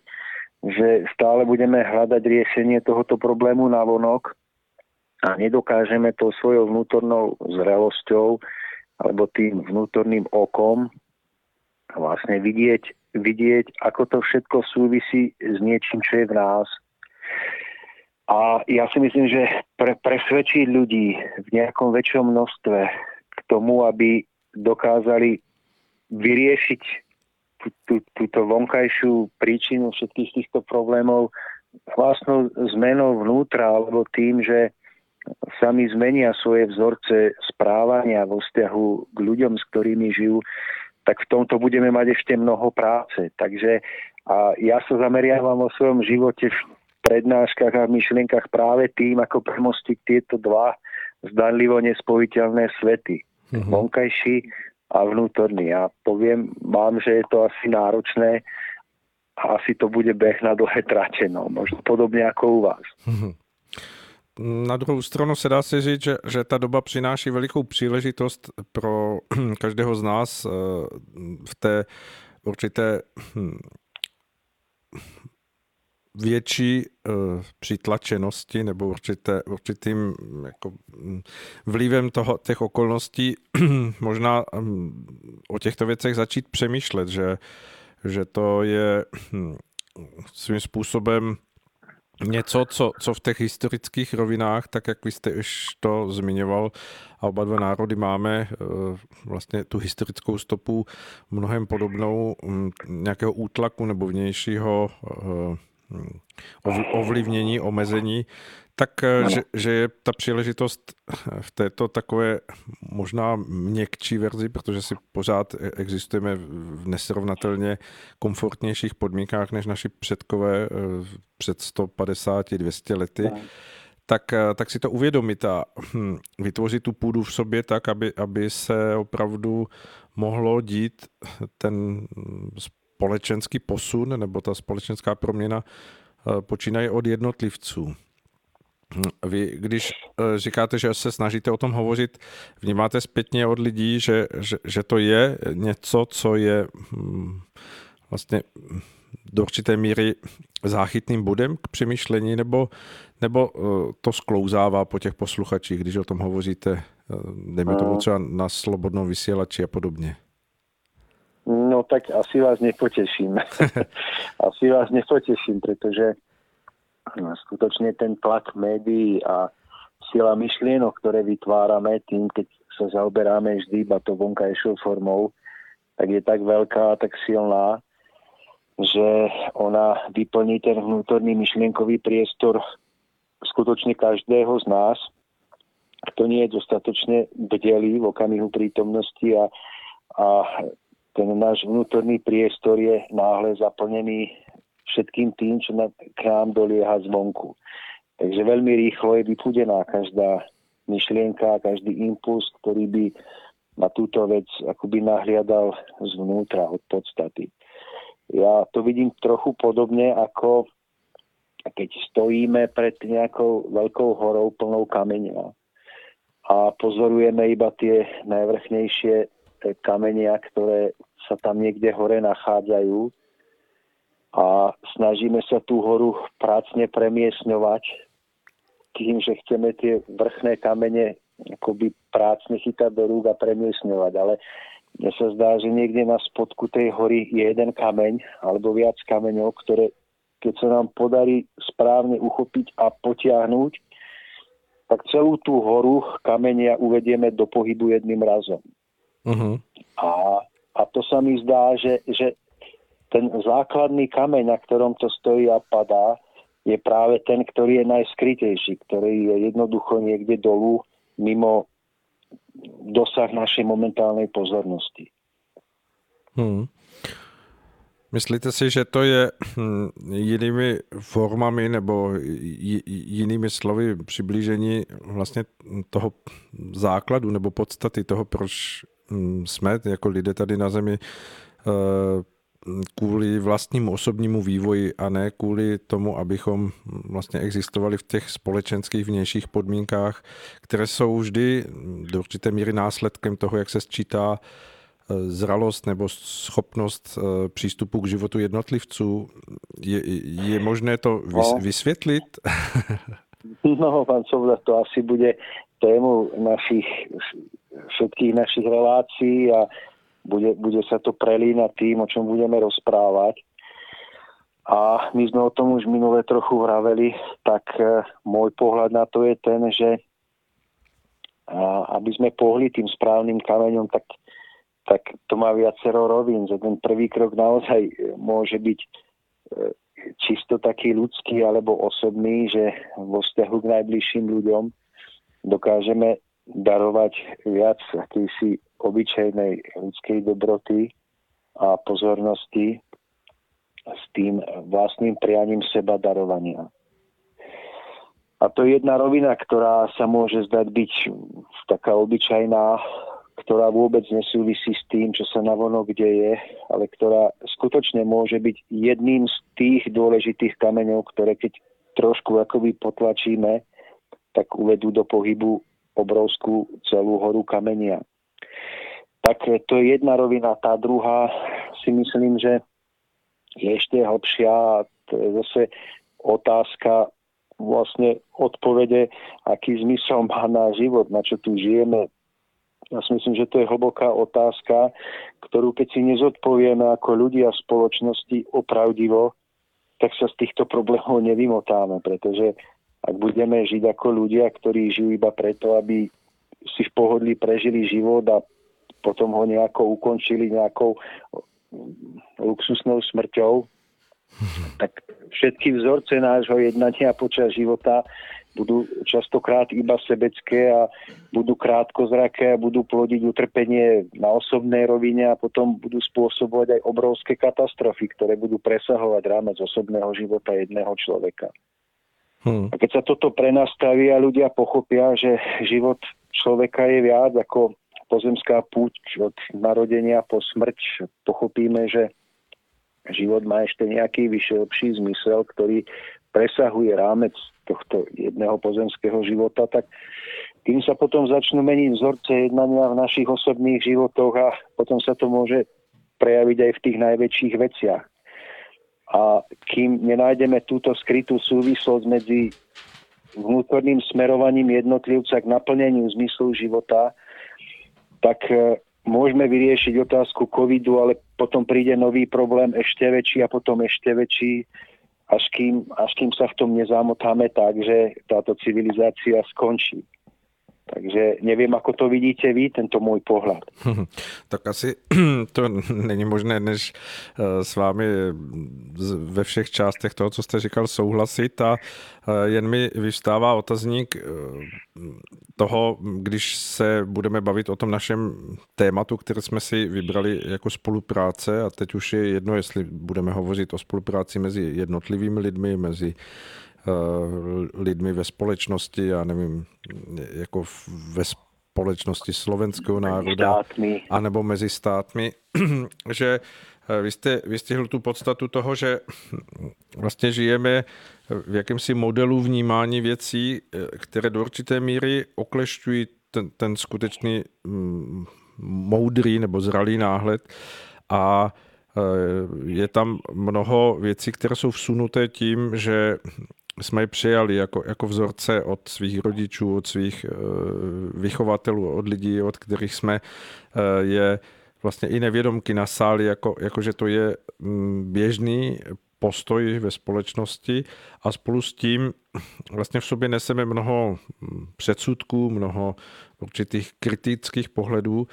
A oni nás vedou k tomu, že, že zaměřujeme ten svůj zrak právě na, na tyto vnější Eh, momenty, eh, které jsou předmětem té, těch předsudků a kritiky a, a na to je vlastně zaměřována všechna síla v domění, že to je ten zdroj té naší nekomfortnosti, že, že to je ten zdroj toho, proč my prožíváme mm, svoje nějaké prožitky nebo mm, zkušenosti eh, neúspěchu nebo toho, že se necítíme být šťastní a naplnění, tak je asi velkou otázkou, nakolik je možné hledat cesty, aby se v té dnešní době dostalo k lidem co nejvíce témat a myšlenek na, na, na toto zaměření pohledu z toho vnějšího zaměření na, na svět okolo nás, především na, ten, na to, co se děje uvnitř nás, kde se můžeme posunout my v sobě v tom svém niterném rozměru hodnot, eh, cností a lidství jako takového. Vy jste hovořil o, o té eh, že Slovensko má eh, slovo dobroprajnost, je to tak? Áno, áno, je to, je to jeden nádherný pojem náš. Ano, ano. nebo srdečnost, dá se hovořit o tom, že, že ta vnitřní podstata člověka je založená v té, v té srdečnosti, pokud není profiltrovaná už nějakými zájmy a představami člověka. Vnímáte to, že, že je půda v té, v té takové té horečnaté zmatenosti mediální nebo vůbec hm, i, i mezi, v mezilidských vztazích, když se lidé baví, tak většinou právě zavněžují pozornost na to vnější, na tu kritiku a na, na, na ty předsudky. Hmm. Že, že, že je tady možnost vůbec začít hovořit o tom, aby, aby se lidé zamýšleli nad tím, co se děje uvnitř nich? No je to zaujímavé, ale kedykoľvek sa v minulosti stala nejaká veľká zmena v zmysle pokroku alebo posunu vpred, tak málo kedy sa udiala v nejakom stave pokoja alebo stave, kedy, kedy ľudia mali dostatok všetkého, čo by si prijali. A v tomto zmysle toto sa dá vôbec historicky doložiť, že práve obdobia kríz alebo tie ťažké obdobia sa stali okamihmi, kedy bolo možné urobiť najrýchlejší a akoby taký najefektívnejší posun dopredu. A v tomto, v tomto zmysle to beriem tak, že aj to ťažké, čo prežívame, nás nakoniec môže viesť k bezvýchodiskovosti, v ktorej si potom dokážeme, môžeme alebo nemusíme, ale, ale verím, že môžeme položiť tie najzákladnejšie otázky nášho života, našej existencie, na ktoré by sme práve v tom období hojnosti a blahobytu nikdy nemali čas. A myslím si, že je stále v našich rukách rozhodnúť sa, či, či v okamihu najväčšej núdze a najväčšieho útlaku si dokážeme položiť tieto otázky, alebo nie. Ale ja si stále vo svojom duchu, vo svojom srdci nesiem známu vetu z Nového zákona, z písma, kde sa hovorí, že keď je núdza najväčšia, tak pomoc Božia je najbližšia. A ja si aj vo svojom osobnom živote prežívam na tých niekoľko málo príkladoch, že ľudia, ktorí ešte pred troma, štyrma, piatimi mesiacmi pred rokom si nekládli nejaké hlbšie otázky zmyslu života, tak práve pod vplyvom tohto prežitia si tie otázky začínajú klásť a začínajú byť ochotní počúvať. Takže z tohto hľadiska si myslím, že určite mnoho ľudí bude otvorených k precitnutiu a je potrebné, aby mohli započuť tie správne hlasy a tie správne vnútorné prúdy, ktoré budú nápomocné. A bol by som rád, keby k tomu dopomohla aj táto naša relácia. tak to je samozřejmě přání nás všech v Rádiu Bohemia a věřím tomu, že že i všech těch, kdo nás poslouchají, protože uh, asi to jsou posluchači, kteří si uvědomují otázky nebo mm, témata, o kterých my hovoříme jako uh, něco, co i je uh, zaujímá nebo možná i trápí. A tak v tomto směru, když byste chtěl vyzvat ke spolupráci zastávajících podmínek jednotlivé lidi jako jednotlivce osobnosti tady v českém národě ve vztahu k tomu slovenskému národu. Co byste volil za slova, jak, jak oslovit tak, aby vlastně mohla být, dejme tomu, zlomena nějaká hranice možných předsudků a, a těch určitých pohledů přes hranice. Vnímáte tam tu možnost toho, že by se, že, že vůbec něco takového je, je možné? Mm, no tak to ste mi dali ťažkú otázku, hodnú filozofa a to neviem, či, či dokážem takto vám zodpovedať, ale, ale určite ako vás poznám, tak asi bude, budeme v tom zajedno, že spolupráca ľudí, či už v nejakom najúžšom kruhu priateľov alebo kolegov a potom nakoniec aj medzi národmi, sa rodí v tom, že každý jeden človek si za seba ujasní vlastne zmysel svojho života a zmysel akejkoľvek spolupráce. A myslím, že ak, by, ak spolupráca má mať zmysel, ak, ak energia, ktorú vkladáme do našich vzťahov má mať zmysel, tak, tak musí mať predovšetkým svoj jasný a ušlachtilý cieľ. Tak ako je manželstvo, keď je postavené iba na pozemských výhodách tých dvoch zúčastnených, tak nakoniec vedie k rozvodu, tak, tak manželstvo potrebuje mať ten zmysluplný cieľ spoločného kráčania bok po boku k nejakému vyššiemu cieľu, k vlastnému zošlachteniu, vytvoreniu niečoho, čo bude skutočne krásne, čo bude požehnaním pre okolie. A tak si myslím, že aj spolupráca medzi národmi a medzi štátmi by mala mať vlastne jasný tento cieľ. To je úplne základná vec. A keby ste sa ma pýtali, aký by to mal byť cieľ, tak niekde vo vnútri každého z nás by, by sa mala zrodiť túžba po kráse, túžba po, po ušlachtilosti a túžba po, po zveľaďovaní zeme. Zeme, na ktorej žijeme, na ktorú máme dosah svojimi rukami, svojimi myšlienkami. A pokiaľ dokážeme začať sami od seba a obhospodáriť ten kúsok zeme, ktorý nám bol zverený, tak sa potom môžeme prepojiť, aby sme tento kúsok zeme zväčšovali na čoraz väčší a väčší kus zeme a aby sme tie štáty, ktoré nám boli zverené, mohli pretvoriť do podoby tejto jednej krásnej veľkej záhrady, ktorá bude odrazom toho najkrajšieho a najušlachtilejšieho života, aký si dokážeme predstaviť.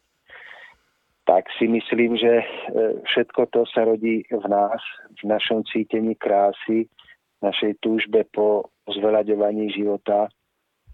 No a keď bude táto túžba skutočne silná a živá, tak si určite nájde ľudí, ktorí ju budú mať v sebe podobne živú a dojde k tomu prepojeniu a k spolupráci vlastne ktorá bude mať zmysel. To jste, to jste popsal asi v tom, v tom takovém tom úhlu pohledu to, ten nejnádhernější možný cíl toho společného tvoření tady na Zemi, a myslím si, že ten je platný věky nebo celá tisíciletí a zůstane platný pořád, protože všechna, vše, všechno se dá neustále posouvat i k ještě lepšímu a víme to, že, že vlastně to, co člověk v nějakém stavu nahlíží jako krásu nebo jak, jako do, dosažený jakýsi ideál něčeho, co ho povzbuzuje a posiluje, tak zjistí, že už za čas eh, se před ním otevírá nový výhled, no, nová cesta, která ho může posouvat dál. A v tomto je asi veliká výzva pro všechny národy na světě, skládající se z těch jednotlivců, aby pochopili to, že, že naplněnost toho našeho pozemského života by měla být vždy spojená s tím hledáním cest, jak, jak ve spolupráci s druhými lidmi můžeme tento svět činit eh, přijatelnějším, míruplnějším, laskavějším, naplněnějším, tak, naplněnějším krásou a, a vzájemným, vzájemným obohacením. A uh, dokážete si to představit, když teď se vrátíme zpátky do toho našeho stavu, kde jsme s tím naladěním společnosti a jak jsme zmiňovali na začátku, že je něco takového možné bez vůbec prožití nějakého mm, historického odpuštění nebo vzájemné, vzájemné úcty, tolerance osvobození se od těch, jak jsem zmiňoval, předsudků, které jsou vlastně součástí života každého jednotlivce i, i národů mezi sebou?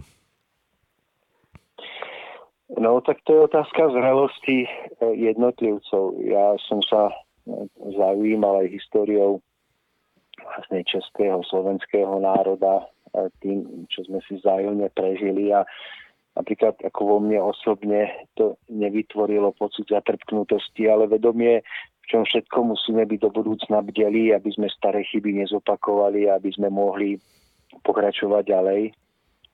Ale samozrejme sú mnohí ľudia, ktorí to prežívajú ako zatrpknutosť, ako, ako niečo, čo, čo nemajú zvládnuté a cez čo sa nedokážu preniesť. Ale to je, to je potom otázka zrelosti každého človeka, že či sa na takýchto veciach zastaví alebo nie.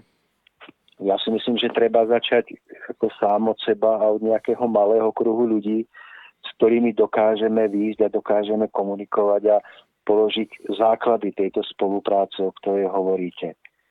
Takže to, na čo snáď by mi stačili sily v tomto živote mne a, a čo by malo zmysel navzájom, je, aby sme aspoň v malom počte ľudí na našej, na vašej strane dokázali mať tú harmóniu a tú úctu, o ktorej vravíte, aby bola opravdivá, aby nebola eh, hraná, nebola ani otázkou nejakej vypočítavosti alebo strachov, ale aby naozaj bola opravdivá a aby sme aspoň v malom počte ľudí dokázali ukotviť princíp spolupráce medzi národmi.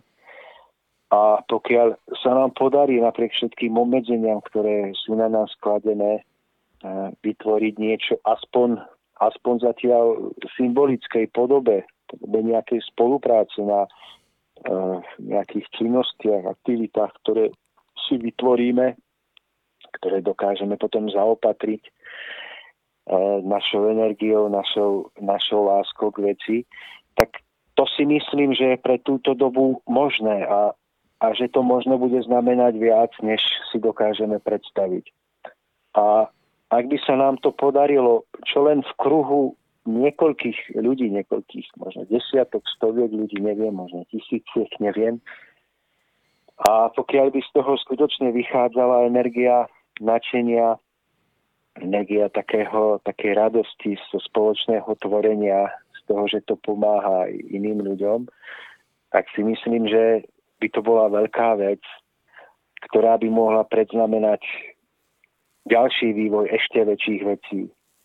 Ale opakujem to, na čo máme dosah, sme, sme my samotní na našej strane slovenskej, u vás, u vás zase vy s, s ďalšími ľuďmi, a že keď dokážeme niečo vytvoriť, niečo, čo bude založené na vzájomnej eh, úcte, na túžbe po nejakom veľkom cieli, tak si myslím, že aj keď to môže byť z pozemského hľadiska malé a bezvýznamné a nebude sa o tom písať ani v novinách, ani v televízii, hovoriť, takže to vytvorí jednoducho pečať, ktorá bude mať hlboký zmysel.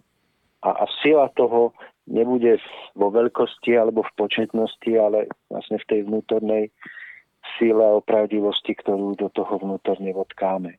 Tak neviem, ako vidíte túto moju predstavu, či je mhm. moc skromná, alebo, alebo nie.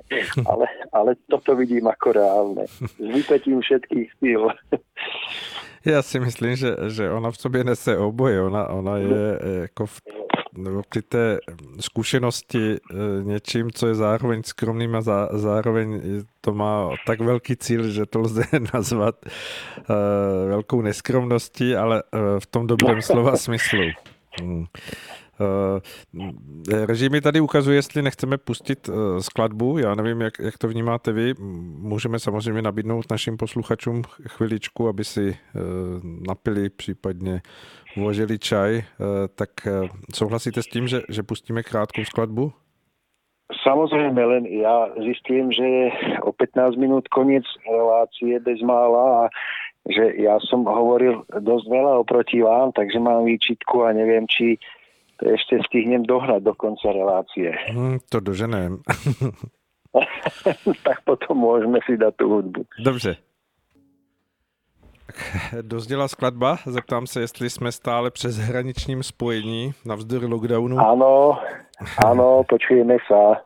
Výborně, tak využijeme dráty a vzduchové vlny, které nás přináší a budeme dále ve spojení s milým hostem Tomášem Lajmonem. Tomáši, vy jste před tou skladbou hovořil o hm, nevím přesně to slovo, tuším, že to byla pravdivost nebo o, o určité podmínce té, té, to, toho nového vztahu mezi lidmi, ať už jednotlivci nebo národy. Eh, nevnímáte to tak, že, je to je, že to je opravdu úskalím té dnešní doby to, že kdykoliv se budují vztahy mezi lidmi, ať už to jsou vztahy, já nevím, mm, přátelské nebo eh, vztahy obchodní, vztahy Eh, ve společnosti, kdy se setkávají lidé za určitým cílem a ve výsledku ty vztahy mezi lidmi, kteří delegují politikům nějakou volební moc eh, vládnout, že, že tam chybí právě při tom budování těchto vztahů ta, ta pravdivost, ta čitelnost, která by byla určitým základem pro tu potřebnou důvěru, kterou zřejmě asi postrádají mnozí lidé, že, že se snaží eh, vložit tu svoji hm, důvěru do rukou někomu, aby v zápěti zjistili, že, že ten obraz, který předkladal, že nebyl pravdivý, že byl, že byl dvojitý, že byl, že to, co bylo ho, hovořeno, byla jedna věc a to, co bylo myšleno, byla druhá věc. Myslíte, že v tomhle směru je vůbec příležitost nastavit a narovnat vztahy mezi námi lidmi tak, aby, abychom dokázali být pravdiví a, a to, to, to, to přenést do, do té každodennosti jako něco, co vybuduje důvěru mezi lidmi? Pán Svoboda, ja si zapínam rýchlo svojich odpovedí na najvyššiu úroveň a pokúsim sa, ale ale napriek tomu to nebude tak rýchle. Veľká otázka na niekoľko tém, ale relácií, ale ja si myslím, že napríklad e, mnohí politici vstupujú do politiky, mnohí ministri vstupujú do politiky so skutočne úprimným a dobrým chcením, ale ja si dokážem predstaviť, aké, alebo možno nedokážem predstaviť, aké obrovské tlaky musia byť na týchto ľudí vyvíjané práve na tej neviditeľnej rovine zo strany ľudí, ktorým vládnu alebo ktorých vedú alebo ktorých reprezentujú. A tak si, tak si kladiem otázku, že keď potom vznikne rozkol medzi tým, čo deklarujú alebo slubujú a tým, čo robia, do akej miery na to majú podiel ľudia, ktorí vytvárajú nejakú vnútornú atmosféru spoločnosti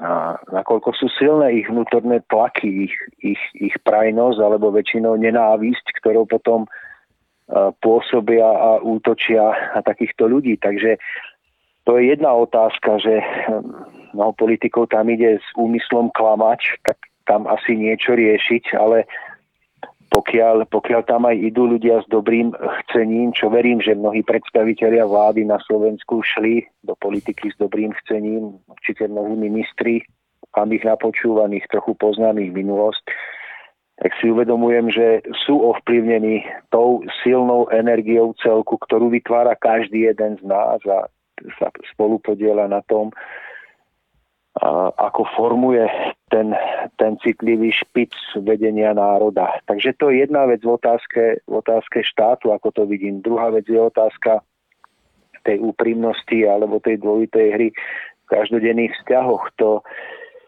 to je veľká téma, kde si myslím, že veľkú úlohu zohráva napríklad strach, že a myslím si, že nestačí ľuďom akoby povedať, že buďte úprimní, Táto otázka sa týka toho, že kto je proste neúprimný, tak, e, tak je často plný strachu. A niekedy je to spojené s tým, že jednu vec povie majiteľovi firmy, ktorý ho zamestnáva do tváre a druhú vec povie doma, keď sedí pri obede svojim deťom a je to dané tým, že sa obáva, že ak by bol úprimný a pravdivý a povedal tomu majiteľovi, čo si o ňom myslí, tak na druhý deň nemal zamestnanie. A možno to nie je ani otázka toho, že by ten človek nevedel, čo je správne, ale jednoducho má strach. A pokiaľ tento strach nedokáže presvetliť a nedokáže ho prekonať, tak vždy tu bude otázka neúprimnosti alebo tej dvojitej tváre. A druhá vec je potom, že tá druhá stránka veci, že človek, ktorý je obeťou neúprimnosti alebo takejto dvojitej tváre, si sám musí položiť otázku, čo robí zle, keď ho druhí ľudia, dajme tomu, klamú alebo nie sú voči nemu úprimní. A myslím si, že keď každá strana urobí svoj krok dopredu, ten, kto sa bojí, keď sa pokusí prekonať svoj strach, ten, kto je klamaný, si položí otázku, prečo sa ho ľudia boja a musia mu klamať a musia niečo iné hovoriť jemu a niečo iné za jeho chrbtom, tak kým sa tieto dva v póli nejako neposunú vpred, tak sa s týmto problémom len ťažko vysporiadame v spoločnosti. Uh-huh. tak to se asi vystihl uh, velmi hezky tu podstatu toho, co prožívají mnozí lidé. Věřím tomu, že naši posluchači se dostávají do životních situací, kde uh, vlastně hm, mají dilema toho, jak zaujmout postoj v tom, jak, jak, jak jsme omíláni těmi nejrůznějšími situacemi. A je možné k tomu z vaší strany přidat nějakou zkušenost, jak třeba vy jste prošil nějakou situací, která by třeba na to mohla být uh, připadající v tom prožitku, který jste vy uh, absolvoval, nebo někdo, hmm. někdo z vašich blízkých? No, tak mám, mám viacero skúseností s tým, že mám, mal som známeho, ktorý mal asi rok alebo dva roky do dôchodku a uvedomoval si, že ak stratí zamestnanie, tak sa dostane do obrovskej nevýhody ohľadom svojho dôchodku, tak, tak nedokázal byť tak priamy a otvorený voči zamestnávateľovi, ako, ako bol medzi kamarátmi pri pive. Tak e, zase je to otázka toho, toho strachu, ktorý jednoducho máme v sebe. A je to, je to ťažké. Ja som sám bol e, vedúcim predajne a nebolo to ľahké, pretože na jednej strane som mal zamestnancov, ktorých som viedol, ktorí sa mi stiažovali na to, že, že majiteľ ich zdiera, že nemajú dostatok peňazí, aby poplatili svoje účty a sú nedocenení, majú mnoho práce a vedel som ich pochopiť. Na druhej strane, keď som sedel za stolom so zamestnávateľom pri káve a rozprával som sa s ním a videl som zase, aké ťažkosti má on, aby tú celú firmu udržal. Nie to, že aby ešte zvyšoval platy. To, akoby zase som videl jeho polku pravdy a keby ma v tú chvíľu videli zamestnanci, moji podriadení, tak asi si povedia, že to je neúprimnosť. A zase keby ma videl majiteľ vo vzťahu k tým zamestnancom, tak si povie, že to je neúprimnosť, ale Pritom je to iba videnie, že každá polka má svoju pravdu a e, niekedy je ťažké výsť tak, aby človek nikomu neublížil a zároveň hm, ostal sám sebou. A mne sa zdá, že ľudia častokrát riešia takéto situácie, že hm, vidia polku pravdy na jednej strane a polku pravdy na druhej a musia hľadať cestu, aby aby v tom vyšli tak, aby nikde neublížili a zároveň ostali sami sebou. A toto je životné majstrovské umenie asi, ktoré sa učíme až do konca života. Hmm. Hmm. Za, za ty svoje prožitky eh, dospěl se k nějakému stavu, který by se dal říct jakoby jakýsi univerzální návod, který bychom tady mohli říct? No, tak to ako ľudia, ktorých som mal ako svojich akoby zamestnancov alebo podriadených, som vyzýval k tomu, aby boli odvážni a povedali to, čo prežívajú a cítia úprimne a bez strachu. A keď som sedel so svojím nadriadeným, tak som ho vyzýval k tomu, aby si kládol otázku, prečo ľudia nie sú k nemu úprimní. to bola moja, moja, moje riešenie a zatiaľ som na nič lepšie neprišiel, pretože viem pochopiť obidve strany ale keď som s každou jednou z tých strán, tak mu radím, aby, aby urobil svoj krok vlastne k pravde. A to sú skutočne ťažké otázky, ktoré sa týkajú každodenných situácií a niekedy veľmi závažných pre dopad na náš život. A ako hovorím, je to, je to veľké umenie. Ale každá strana má svoj podiel, ktorý môže urobiť a mala by urobiť, pretože inak sa to jednoducho nestretne. Vždy budú tí, ktorí sa boja, vždy budú tí, ktorí sa cítia byť oklamaní, ale neúprimnosťou dotknutí, ale nepochopia, že vytvárajú okolo seba dusno a strach, ktorým bránia tomu, aby sa ľudia v ich okolí prejavovali úprimne. Uh-huh. A ja som sa snažil na svojich miestach, keď som to videl v zamestnaniach, že taký šéf firmy sa stiažoval, ako ho každý proste podvádza, klame a za jeho chrbtom hovorí niečo iné, než mu hovorí do očí, tak som sa snažil akoby viesť ho k tej otázke, či on sám nemôže urobiť nejaký svoj krok dopredu, aby sa ho ľudia nebáli a sadli si s ním za stôlku káva alebo kúčajú a mohli mu úprimne povedať, čo si myslia bez strachu, že zajtra prídu o zamestnanie. Uh-huh. A učinil to? Nebo mm, pochopil to?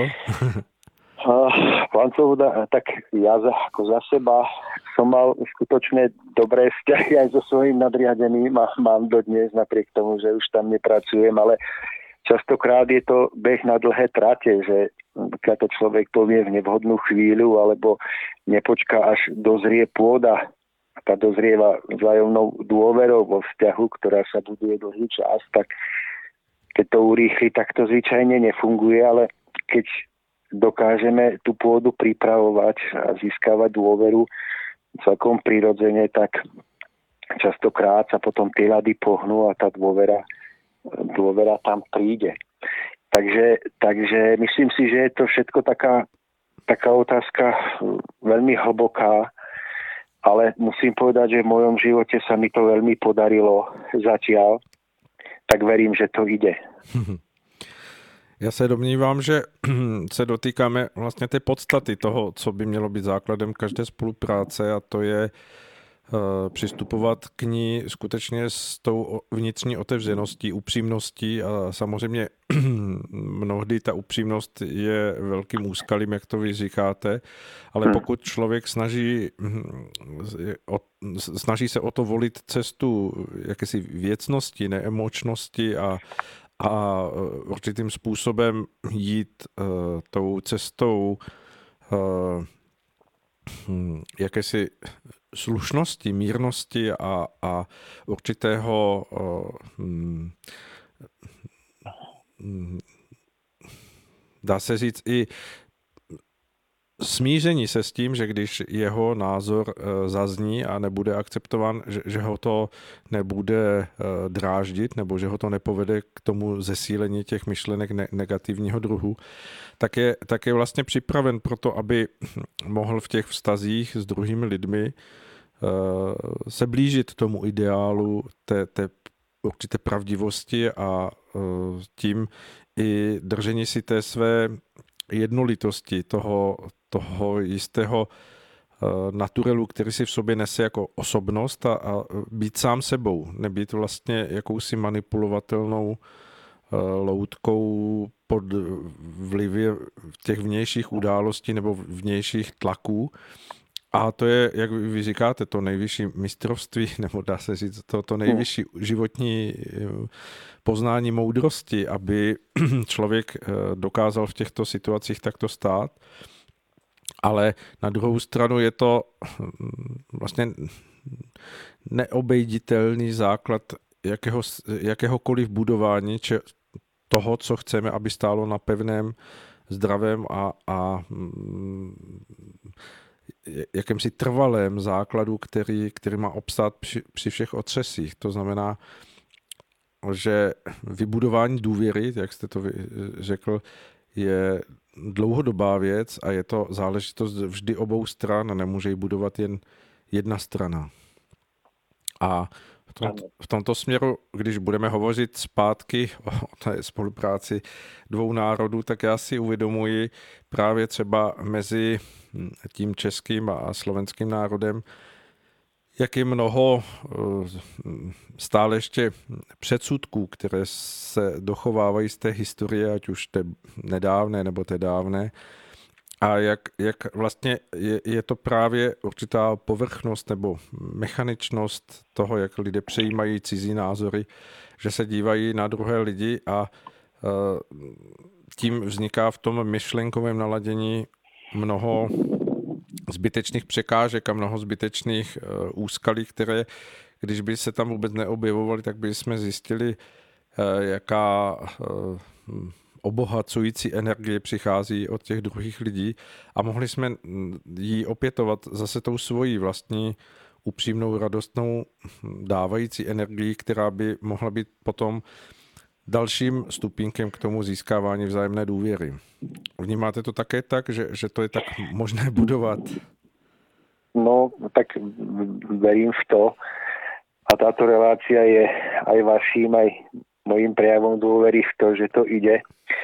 A tiež osobne odlišujem medzi, medzi postojmi štátnikov alebo politikov, ktorí v minulosti reprezentovali český alebo slovenský národ medzi ich osobnou zrelosťou a ich rozhodnutiami a medzi osobnou, osobnou rovinou života jednotlivcov, pretože tie rozhodnutia štátnikov mohli byť akékoľvek a nie vždy boli, boli dobré a nie vždy boli spravodlivé, ale to všetko je jedna stránka veci. Druhá stránka je tá, že keď sa stretne človek s človekom, a môže to byť Slovak s Čechom, a tak toto všetko môže ísť na bok a môžu sa vnímať ako ľudia, ktorí majú nejaké schopnosti, vlastnosti a niečo si vzájomne môžu krásne darovať a obohatiť sa. A ja by som bol veľmi rád, keby sme sa poučili z minulosti, ale nestávali na nej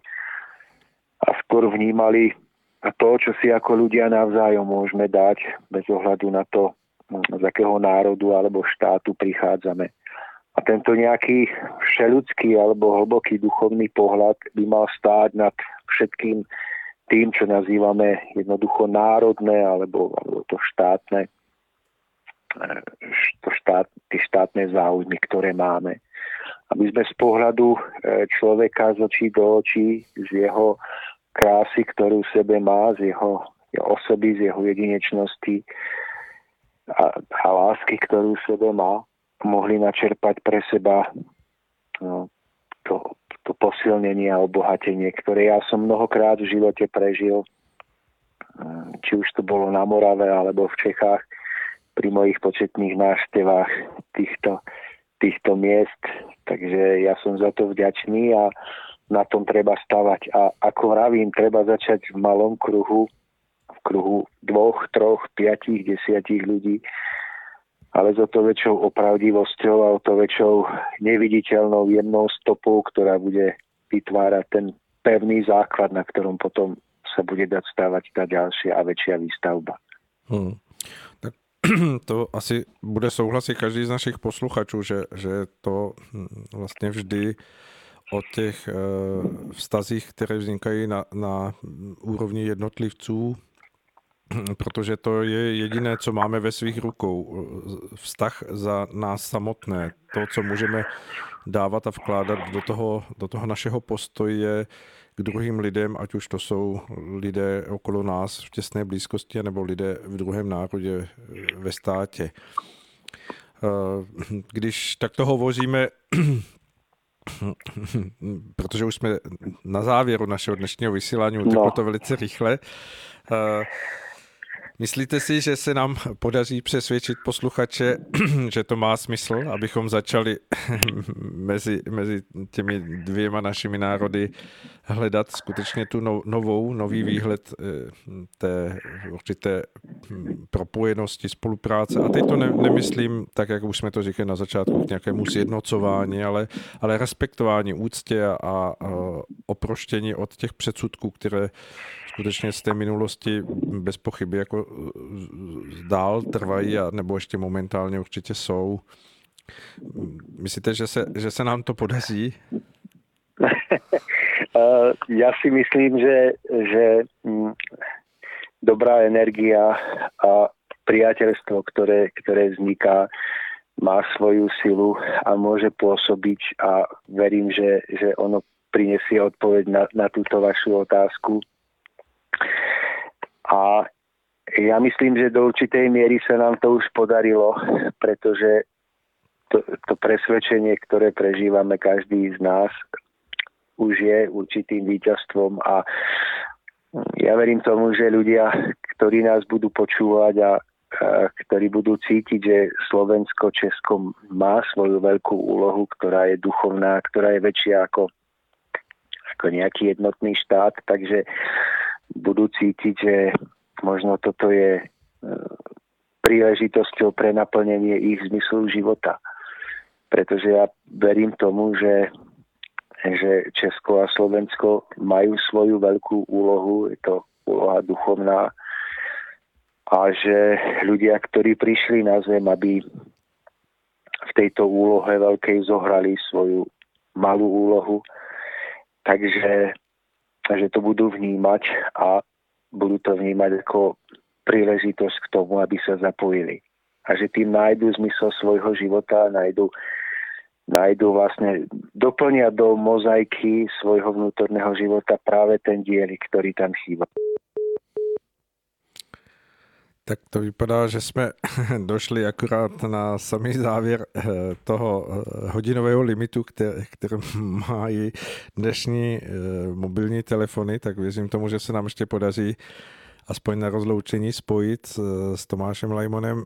Já jenom připomenu to, že, že se vlastně odvíjí ten náš pořad od toho jakéhosi hledání, že nechceme předkládat hotovou, hotovou formu, kterou bychom razili jako něco, co, o čem jsme přesvědčeni, ale eh, byli bychom rádi, kdyby právě i naši posluchači se zapojili do tohoto uh, tvoření, tohoto našeho uh, hledání, nové spolupráce v novém naladění. A Mm, v tomto ohledu se hm, obracím teď na naše posluchače s nabídkou, protože samozřejmě asi jste postřehli, že zatím nemáme žádnou znělku na úvod, takže pokud vás inspiruje ten náš pořad a bylo by eh, pro vás něčím zajímavým zkusit vyhledat nějakou znělku, tak tímto vyhlašuji Eh, výběrové řízení na, na, na znělku k tomuto našemu eh, společnému pořadu.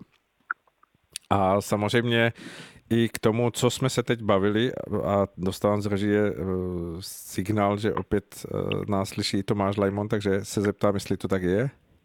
Ano, ano. Výborně. Už jsem omluvil, že to nebylo tak, že, že jste to po- položil Snad z toho důvodu, že tady příliš mluvím já a, a vy jako Slovák no. málo. no. Ale mm, mm, uh, že, že vypadl ten, ten hodinový limit, který máme na telefonu. A.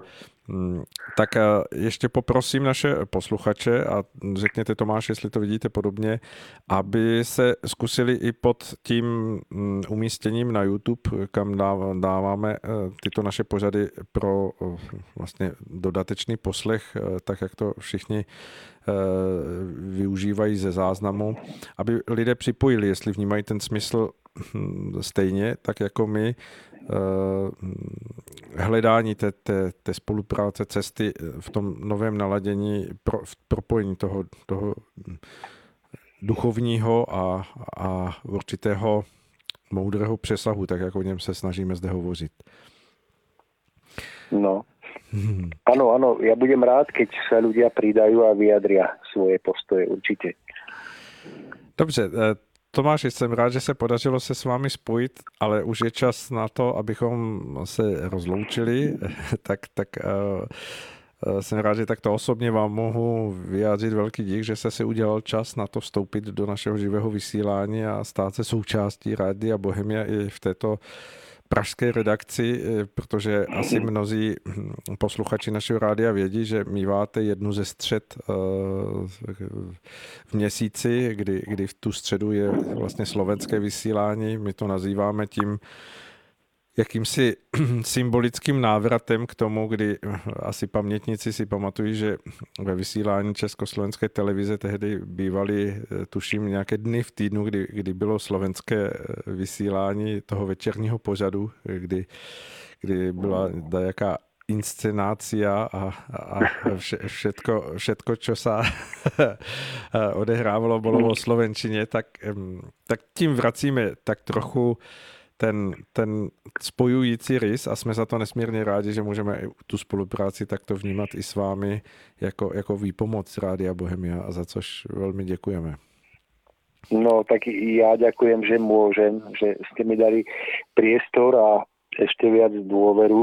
Tu si vážim ešte viac a budem sa snažiť, aby som nesklamal našich poslucháčov a aby, aby to, čo budeme spolu vysielať, aby bolo pre ľudí vždy nejako osviežujúce a, a aby sa na tie naše relácie tešili. A ja mám jednu báseň, ktorú nemám síce tu, ale je od nášho poslucháča. Uh-huh zo Slovenska, ktorý ju poslal ako príspevok e, do našej relácie, takže ja ju hneď na budúce prečítam, lebo ju nemám vytlačenú. Mm-hmm. Takže Dobře, tak je to příslip a budeme se těšit. Dobře. No. Tomáši, moc děkuji a mm, přeji vám krásný večer do uh, těch slovenských hor uh, no. na Oravu, kde, kde žijete a budu se těšit, až eh, se změní podmínky, že se budeme moci uh, tak jako s mnohými dalšími vidět osobně, ale teď to prostě zatím nejde, takže takto na dálku se slyšíme. Mějte se krásně. Tak, do počutia. Do počutia. A já jenom mm, připomenu všem posluchačům, že samozřejmě naše dnešní vysílání, tak jako všechna další e, vysílání Rádia Bohemia, si mohou poslechnout právě na našem profilu na YouTube, kde Eh, jsou tyto pořady rozdělené do jednotlivých eh, dílů, tak jak, tak jak jdou po sobě, takže se tam setkáte se vším, co vám možná uteklo, o čem jste slyšeli od jiných posluchačů, že to stojí za to si poslechnout, tak na YouTube Radia Bohemia je to možné. A samozřejmě pokud vás naše pořady oslovují a, a souzníte s nimi a vnímáte, že, že to, co eh, se snažíme tady vytvářet v rádiu, v našem týmu, má smysl, tak prosím, zkuste nás podpořit třeba i finančně, protože hm, každá eh, finanční podpora je pro nás velmi důležitá, abychom mohli udržet chod, na, eh, chod našeho rádia, abychom mohli udržet všechno v pohybu, tak jak se to snažíme už dal, hm, vlastně čtvrtým rokem chodu rádia.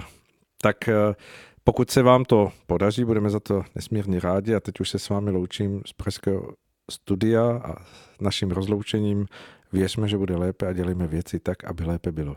Krásný večer.